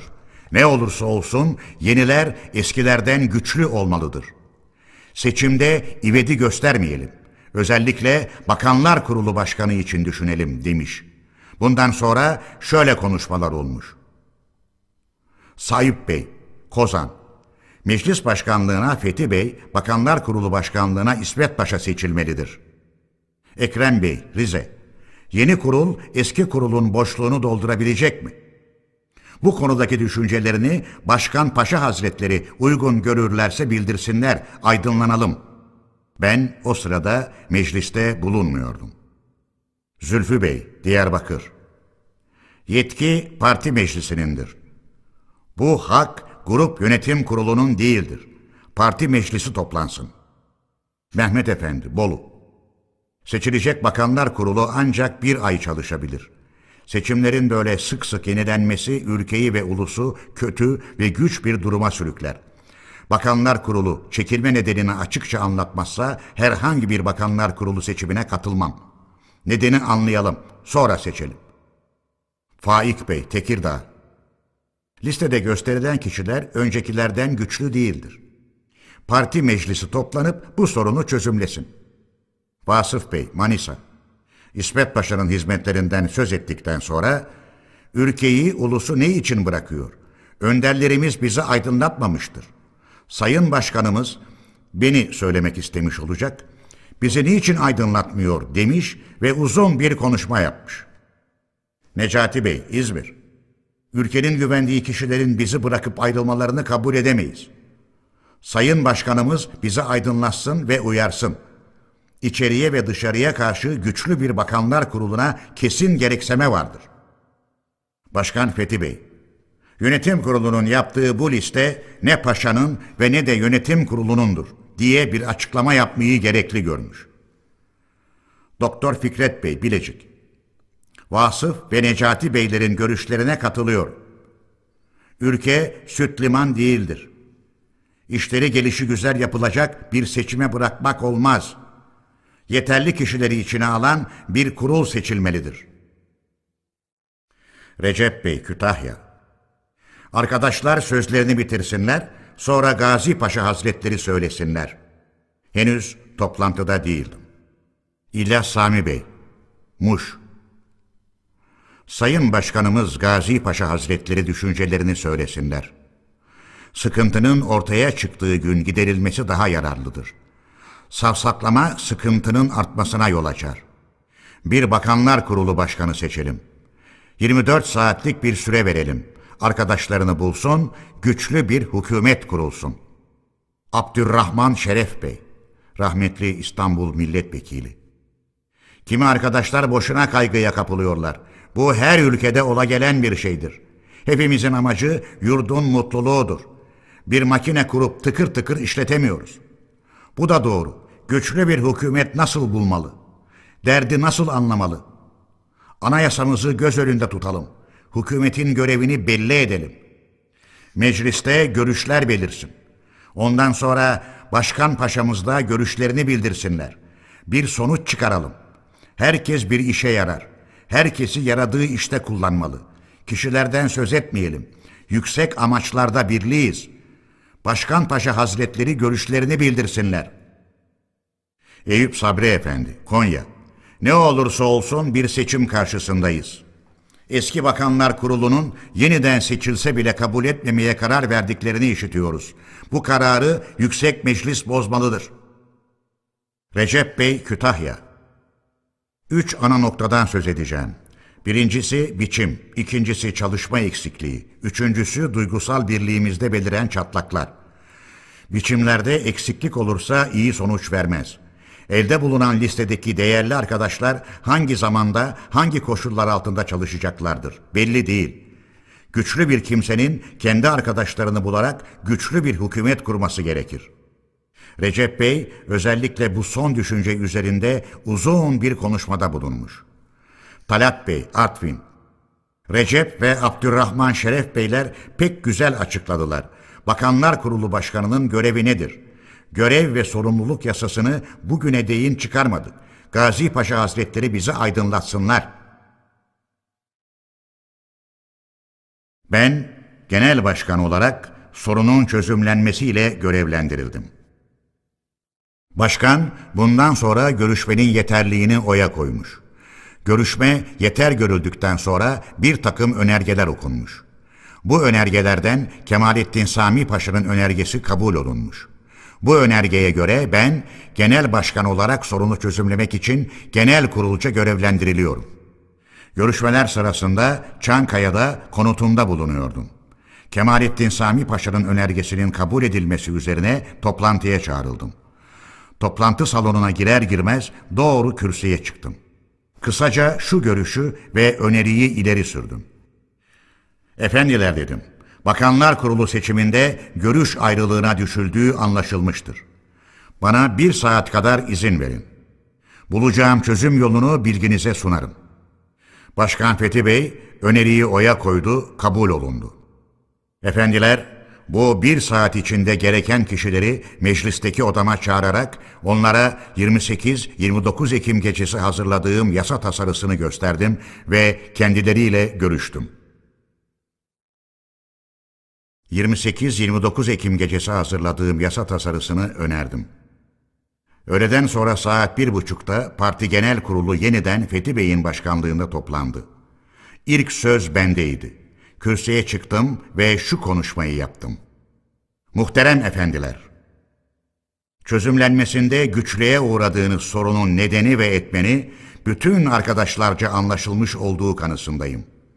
Eksiklik ve kötülük uygulamakta olduğumuz yöntem ve biçimdedir. Gerçekten yürürlükteki anayasamız gereğince bir bakanlar kurulu kurmaya giriştiğimiz zaman bütün arkadaşların her biri bakanları ve bakanlar kurulunu seçmek zorunda bulunuyor. Hepinizin birden bakanlar kurulu seçmek zorunda bulunmanızdan doğan güçlüğün giderilmesi zamanı gelmiştir. Geçen dönemde de böyle güçlüklerle karşılaşılıyordu. Görülüyor ki bu yöntem kimi zaman birçok karışıklıklara yol açıyor. Yüce Kurulunuz bu sorunun çözümlenmesi için beni görevlendirdi. Ben de bilginize sunduğum bu görüşten esinlenerek düşündüğüm biçimi saptadım. Onu önereceğim. Önerim kabul olunursa güçlü ve dayanışık bir hükümet kurulabilecektir devletimizin biçimini ve niteliğini saptayan ve hepimiz için kutsal olan anayasamızın kimi yerlerini açıklamak gereklidir. Öneri şudur dedikten sonra bilinen tasarıyı okutmak üzere yazmanlardan birine uzatarak kürsüden ayrıldım. Önerimin niteliği anlaşıldıktan sonra tartışmalar başladı. Sabit Bey, Erzincan. Böylece hükümet kurma yöntemini benimsiyorum. Ancak anayasanın değiştirilmesi önerisiyle bugünkü sıkıntı giderilemez. Biz şimdi bir bakanlar kurulu başkanı seçelim. Anayasanın değiştirilmesini sonra düşünürüz. Hazım Bey, Niğde. Anayasayı biz yapabilir miyiz? Sanırım yapamayız. Yetkimiz varsa bu partide olmaz. Partide görüşüldükten sonra açık oturumda kimse söz söyleyemiyor ulusun varlığı ile ilgili yasalara burada kesin bir biçim verilmesine karşıyım. Bu gibi yasalar açık oturumda ve serbestçe görüşülmeli. Her şeyden önce hükümet sıkıntısını giderelim. Yunus Nadi Bey, Her ülke ilk kez anayasa yaparken bu iş için bir kurucu meclis kurmuştur. Bizde ise bu gibi işlerde ayrıca kurucu meclis kurulacağı açıkça belirtilmemiştir. Bizde her zaman bu gibi değişiklikler olmuştur. Bizden önceki Türkiye Büyük Millet Meclisi de bu yolda yürümüştür. Buna yetkimiz vardır. Duraksamayalım. Şimdi biz hükümet sıkıntısının giderilmesini Başkan Paşa Hazretlerine bıraktık. O da bize bu öneriyi getirdi. Bu öneride gösterilen yöntemi bütün arkadaşlar ayrı ayrı düşünmüştür. Şimdi bunu saptamak gereklidir. Önerilen biçim eskiden beri vardır. Bunu açıklayıp daha belirli olarak saptayacağız. Vehbi Bey, Balıkesir. Biz şimdiye değin görüşüldüğünü duyduğumuz anayasadan bir bilgimiz yoktur. Gerçekte gazetelerde gördük. Bu yeter mi? Onun için biz önce bunu bir bütün olarak görüşmek üzere sonraya bırakıp sıkıntıyı giderelim. Halil Bey, anayasayı değiştirmeye ve yeniden yapmaya yetkimiz vardır. Ama bu değişiklikler gerçekten yurdumuzun ve ulusumuzun mutluluğunu sağlar mı? Bunu söylemek gerekir. Bunu hukukçu, hukuk bilgini olan arkadaşlarımız gelsinler, açıklasınlar. Açıklama yapılmadıkça bunun hemen çözümlenmesinden yana değilim. Üyelerden biri, anayasa öyle gelişi güzel değiştirilemez. Hamdullah Supri Bey, İstanbul. Dört yıl önce ayrı ayrı seçimlerin kötülüğünü söylemiştim. Bugün de yine o zamanki durum ortaya çıktı. Gazi Paşa'nın önerisine gelince bu yeni değildir. Dört yıl önce yapılan bir yasaya daha açık bir biçim verilmektedir. Durum bu olduğuna göre buna karşı söz söyleyecekler gelsin, düşüncelerini söylesinler. Ama uzun uzadıya beklemeye zamanımız elverişli değildir. Ragıp Bey, Kütahya Yasaların en iyisi olaylardan ve ihtiyaçtan doğanıdır. İhtiyaç ise meydandadır. Anayasa tamamlanmalıdır, açıklanmalıdır. Önerinin hemen görüşülmesine geçelim. Adalet Bakanı rahmetli Seyit Bey, önerilen tasarı yeni bir şey değildir. Yürürlükteki anayasanın açıklanıp saptanmasıdır. Yasaları ihtiyaç yapar, kuramlar yapmaz. Zaman ve olaylar her şeye etkendir. Gelişim kuralı değişmez, kesin bir kuraldır. Önerilen tasarıda bir yenilik yoktur. Anayasayı daha belirli ve açık bir duruma getirirsek ulusumuzun ve yurdumuzun yararına elbette daha uygun iş görmüş oluruz. Ne olursa olsun hükümetimizin biçimi cumhuriyet olacaktır. Abidin Bey, Manisa. Önce hükümet buhranını giderelim. Eyüp Sabri Efendi, Konya. Biz Gazi Paşa Hazretlerini yargıcı yaptık. Bizim anayasayı değiştirmeye yetkimiz yok demek, türeye aykırı bir meclis olduğumuzu kabul etmek demektir. Meclisin anayasayı değiştirme yetkisi apaçıktır. Ne olursa olsun hükümetimizin biçimi cumhuriyet olacaktır. Bundan sonra İsmet Paşa söz alarak şu yolda bir konuşma yaptı. Parti başkanının önerisini kabule kesin ihtiyaç vardır. Bütün dünya bizim bir hükümet biçimi görüştüğümüzü biliyor. Bu görüşmelerimizi bir sonuca bağlamamak, güçsüzlüğü ve düzensizliği sürdürmekten başka bir şey değildir. Daha önce geçen bir olayı anlatayım. Avrupa siyasi adamları bu konuda beni uyardılar. Devletinizin başkanı yoktur. Şimdiki başkanınız meclis başkanıdır. Demek ki siz ayrı bir başkan bekliyorsunuz dediler. Avrupa düşüncesi işte budur. Oysa biz böyle düşünmüyoruz. Ulus egemenliğine ve alın yazısına kendisi el koymuştur. Öyleyse bunu yasa ile belirtmekten neye çekiniyoruz? Cumhurbaşkanı olmadan başbakan seçme önerisi yasa dışı olur. Bunda kuşkuya yer yoktur. Başbakanı yasaya uygun olarak seçebilmek için Gazi Paşa Hazretlerinin önerisinin yasalaşması gerekir. Genel güçsüzlüğün sürdürülmesi doğru değildir. Partinin bütün ulusa karşı yüklendiği sorumluluğun gereklerine göre iş yapmak sorumludur. İsmet Paşa'dan sonra rahmetli Abdurrahman Şeref Bey yaptığı konuşma sırasında şu sözleri de söyledi. Hükümet biçimlerini birer birer saymak gereksizdir. Egemenlik sınırsız ve koşulsuz ulusundur dedikten sonra kime sorarsanız sorunuz bu cumhuriyettir. Doğan çocuğun adıdır. Ama bu ad kimilerine hoş gelmezmiş. Varsın gelmesin. Bundan sonra Yusuf Kemal Bey öneriyi kabul etmenin gerekli olduğunu belirten uzun bilgiler verdi. Görüşlerini açıkladı. Sonra bunun hemen yasalaşması için gerekli işlemin tamamlanmasını öneririm dedi. Önerim parti grubunda ve mecliste görüşülerek kabul olundu. Abdullah Azmi Efendi'nin bu iş çok önemlidir. Bu konu yeterince görüşülmedi. Daha görüşülsün diye bağırmasına karşın görüşmenin yeterliği kabul olundu.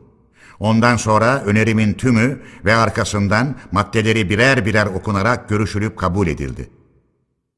Efendiler, parti toplantısına son verildi ve hemen meclis toplantısı açıldı. Saat öğleden sonra altı idi. Tasarı Anayasa Komisyonu'nca yöntem gereği incelenerek tutanağa hazırlanırken meclis başka işlerle uğraştı. En son başkanlık makamında bulunan Başkan Vekili İsmet Bey meclise şu bilgiyi verdi.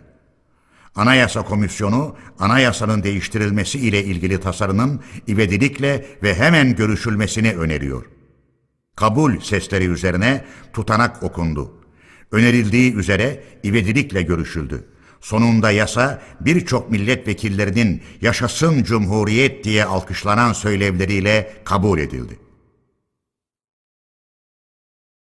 Türkiye Cumhuriyeti Başkanlığına Türkiye Büyük Millet Meclisi oy birliğiyle beni seçti. Ondan sonra Cumhurbaşkanı seçilmesi için meclisin oyuna başvuruldu. Toplanan oyların sonucunu başkanlık makamında bulunan İsmet Bey meclise şöylece bildirdi.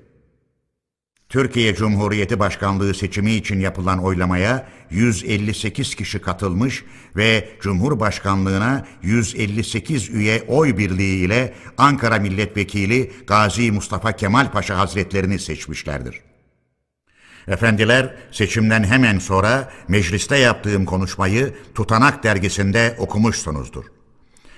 Ancak tarihsel bir anıyı canlandırmak için izin verirseniz o konuşmamı burada da olduğu gibi bilginize sunayım. Muhterem arkadaşlarım, dünya çapında önemli, olağanüstü olaylar karşısında saygıdeğer ulusumuzun gerçek uyanıklığına ve tetikliğine değerli bir belge olan anayasamızın kimi maddelerini açıklamak için özel komisyonca yüksek kurulunuza önerilen yasa tasarısının kabulü dolayısıyla Türkiye Devleti'nin öteden beri dünyaca bilinen, bilinmesi gereken niteliği uluslararası belli adıyla adlandırıldı. Bunun doğal gereği olmak üzere bugüne değin doğrudan doğruya meclisin başkanlığında bulundurduğunuz arkadaşınıza yaptırdığınız görevi Cumhurbaşkanı sanıyla yine bu arkadaşınıza, bu güçsüz arkadaşınıza verdiniz. Bu seçim dolayısıyla şimdiye dek benim için gösterdiğiniz sevgiyi, yakınlığı ve güveni bir kez daha göstermekle yüksek değer bilirliğinizi tanıtlamış oluyorsunuz. Bundan dolayı Yüce Meclis'e gönlümün bütün içtenliğiyle teşekkürler ederim. Efendiler, yüzyıllardan beri doğuda zulüm ve haksızlık görmüş olan ulusumuz, Türk ulusu soydan gelme niteliklerinden yoksun sayılıyordu. Son yıllarda ulusumuzun fiili olarak gösterdiği yetenek, kabiliyet ve anlayış kendisi için kötü sanıda bulunanların nedenli aymaz ve nedenli irdelemeden uzak, görünüşe önem veren kimseler olduğunu pek güzel tanıtladı. Ulusumuz kendisinde bulunan nitelikleri ve değeri hükümetin yeni adıyla uygarlık dünyasına çok daha kolay gösterebilecektir. Türkiye Cumhuriyeti dünya devletleri arasındaki yerine yaraşır olduğunu başaracağı işlerle tanıtlayacaktır. Efendiler, bu yüce kuruluşu meydana getiren Türk ulusunun son dört yıl içinde kazandığı zafer bundan sonra da birkaç kat olmak üzere görülecektir. Ben gördüğüm bu güven ve inana yaraşır işler görebilmek için pek önemli saydığım bir noktadaki ihtiyacı bildirmek zorundayım. O ihtiyaç yüksek meclisin bana karşı olan sevgisini, güvenini ve yardımını sürdürmesidir.''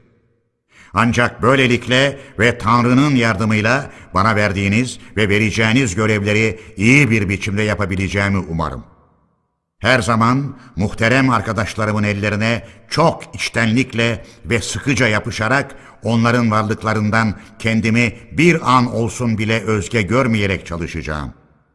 Her zaman ulusun sevgisine dayanarak hep birlikte ileriye gideceğiz. Türkiye Cumhuriyeti mutlu, başarılı ve utkulu olacaktır. Efendiler, meclisçe Cumhuriyeti kabul kararı 29-30 Ekim 1923 gecesi saat 8.30'da verildi.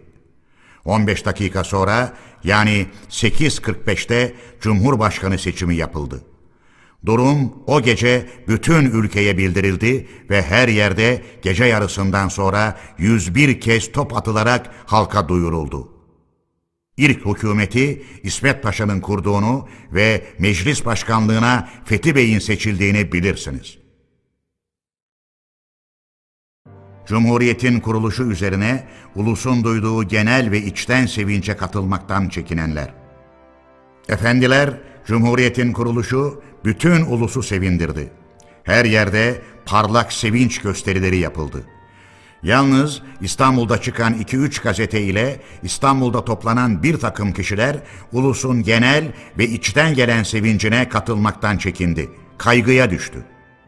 Cumhuriyetin kuruluşunda ön ayak olanları yermeye başladı. Söz konusu gazetelerin ve kişilerin Cumhuriyet'in kuruluşunu nasıl karşıladıklarını anlamak için yalnız o günlerdeki yayınları gözden geçirmek yeter. Örneğin Yaşasın Cumhuriyet başlığı altındaki yazılar bile Cumhuriyet'in yatsınacak bir biçimde kurulup halka duyurulduğunu, bunda sık boğaza getirilmiş gibi bir durum sezildiğini yayıyordu.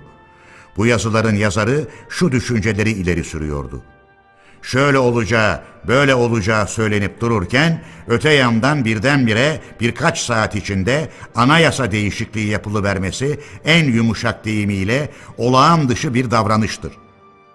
Bizim yaptığımız iş uygarlık dünyasını anlamış, okumuş, irdelemiş, devlet yönetiminde yeterlik kazanmış kafalardan çıkacak düşünce sonucu değilmiş. Cumhuriyetin ilanını meclisin alkışlarla kabul etmesi ulusun toplarla kutlaması yeniliyor, deniliyordu ki, Cumhuriyet alkış ile, dua ile, şenlik ve donanma yapmakla yaşamaz. Cumhuriyet bir büyü değildir. Millet Meclisi'nde bir büyü yapıldı. Bundan sonra her iş kendiliğinden düzelecek. Her derdin çaresi kendiliğinden bulunacak değildir. Ben cumhuriyetçiyim diyenlerin, Cumhuriyetin kurulduğu gün kalemlerinden çıkacak sözler bunlar mı olmalıydı? En iyi hükümet biçiminin Cumhuriyetten başka bir şey olamayacağına inandığı savunda bulunanların, Cumhuriyet sözcüğüne bir put gibi tapmam demelerindeki anlam ve amaç neydi?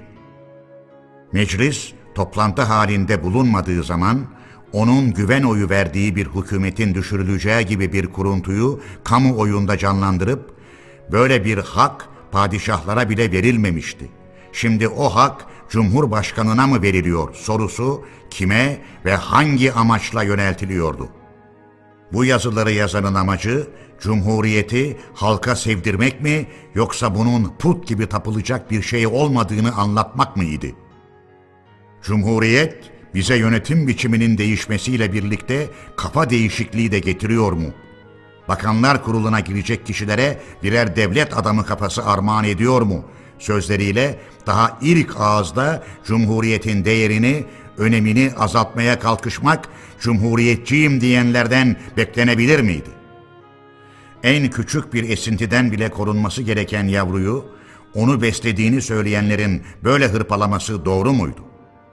Bu düşünceleri kapsayan gazetenin başka bir sayfasında Türkiye Cumhuriyeti'nin ilanı başlığı altında yer alan birçok sözler arasında bu yeni evreye ulaşan Türk ulusu burada uzunca bir süre dirlik içinde dinlenebilecek, burası onun için bir canlılık ve güç kaynağı, bir erinç ve mutluluk kaynağı olabilecek mi? Bu evrede toplumsal yapısını bozmadan onu kucaklayabilecek bir çerçeve niteliği var mıdır? Cumhuriyet, olayların zorlaması üzerine Türk ulusunun çaresizlikten kaçıp sığındığı bir saçak altı mı olacak?'' gibi kaygı ve umutsuzluk veren sözler yaymanın zamanı mıydı? Cumhuriyetin umut, erinç ve mutluluk getireceğinde kuşkusu ve kaygısı olan kişi, umut, erinç ve mutluluğu nereden, hangi kaynaktan bekliyordu? Cumhuriyetin ulusumuzun toplumsal yapısını bozabileceği düşüncesi, Cumhuriyeti benimseyen kişilerin kafasında nasıl yer bulabiliyordu? Başka bir gazeteci de, efendiler, ivedi gösteriyorsunuz diye bağırmaya başladı. Bu gazeteci efendi, ulusu şu sözlerle kışkırtıyordu.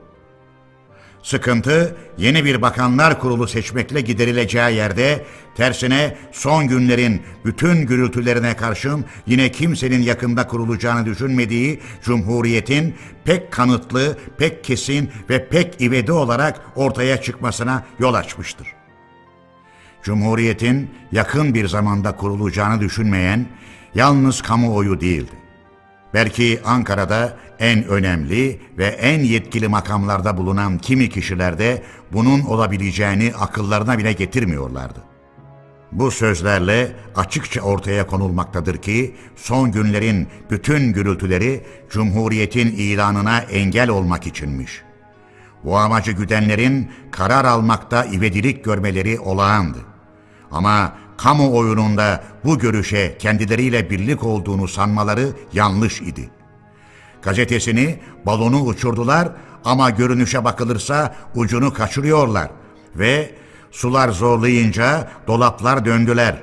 Ama ne yönde gibi çirkin, bayağı sözlerle dolduran gazeteci efendi şu yolda sesleniyor ve paylayışını sürdürüyordu.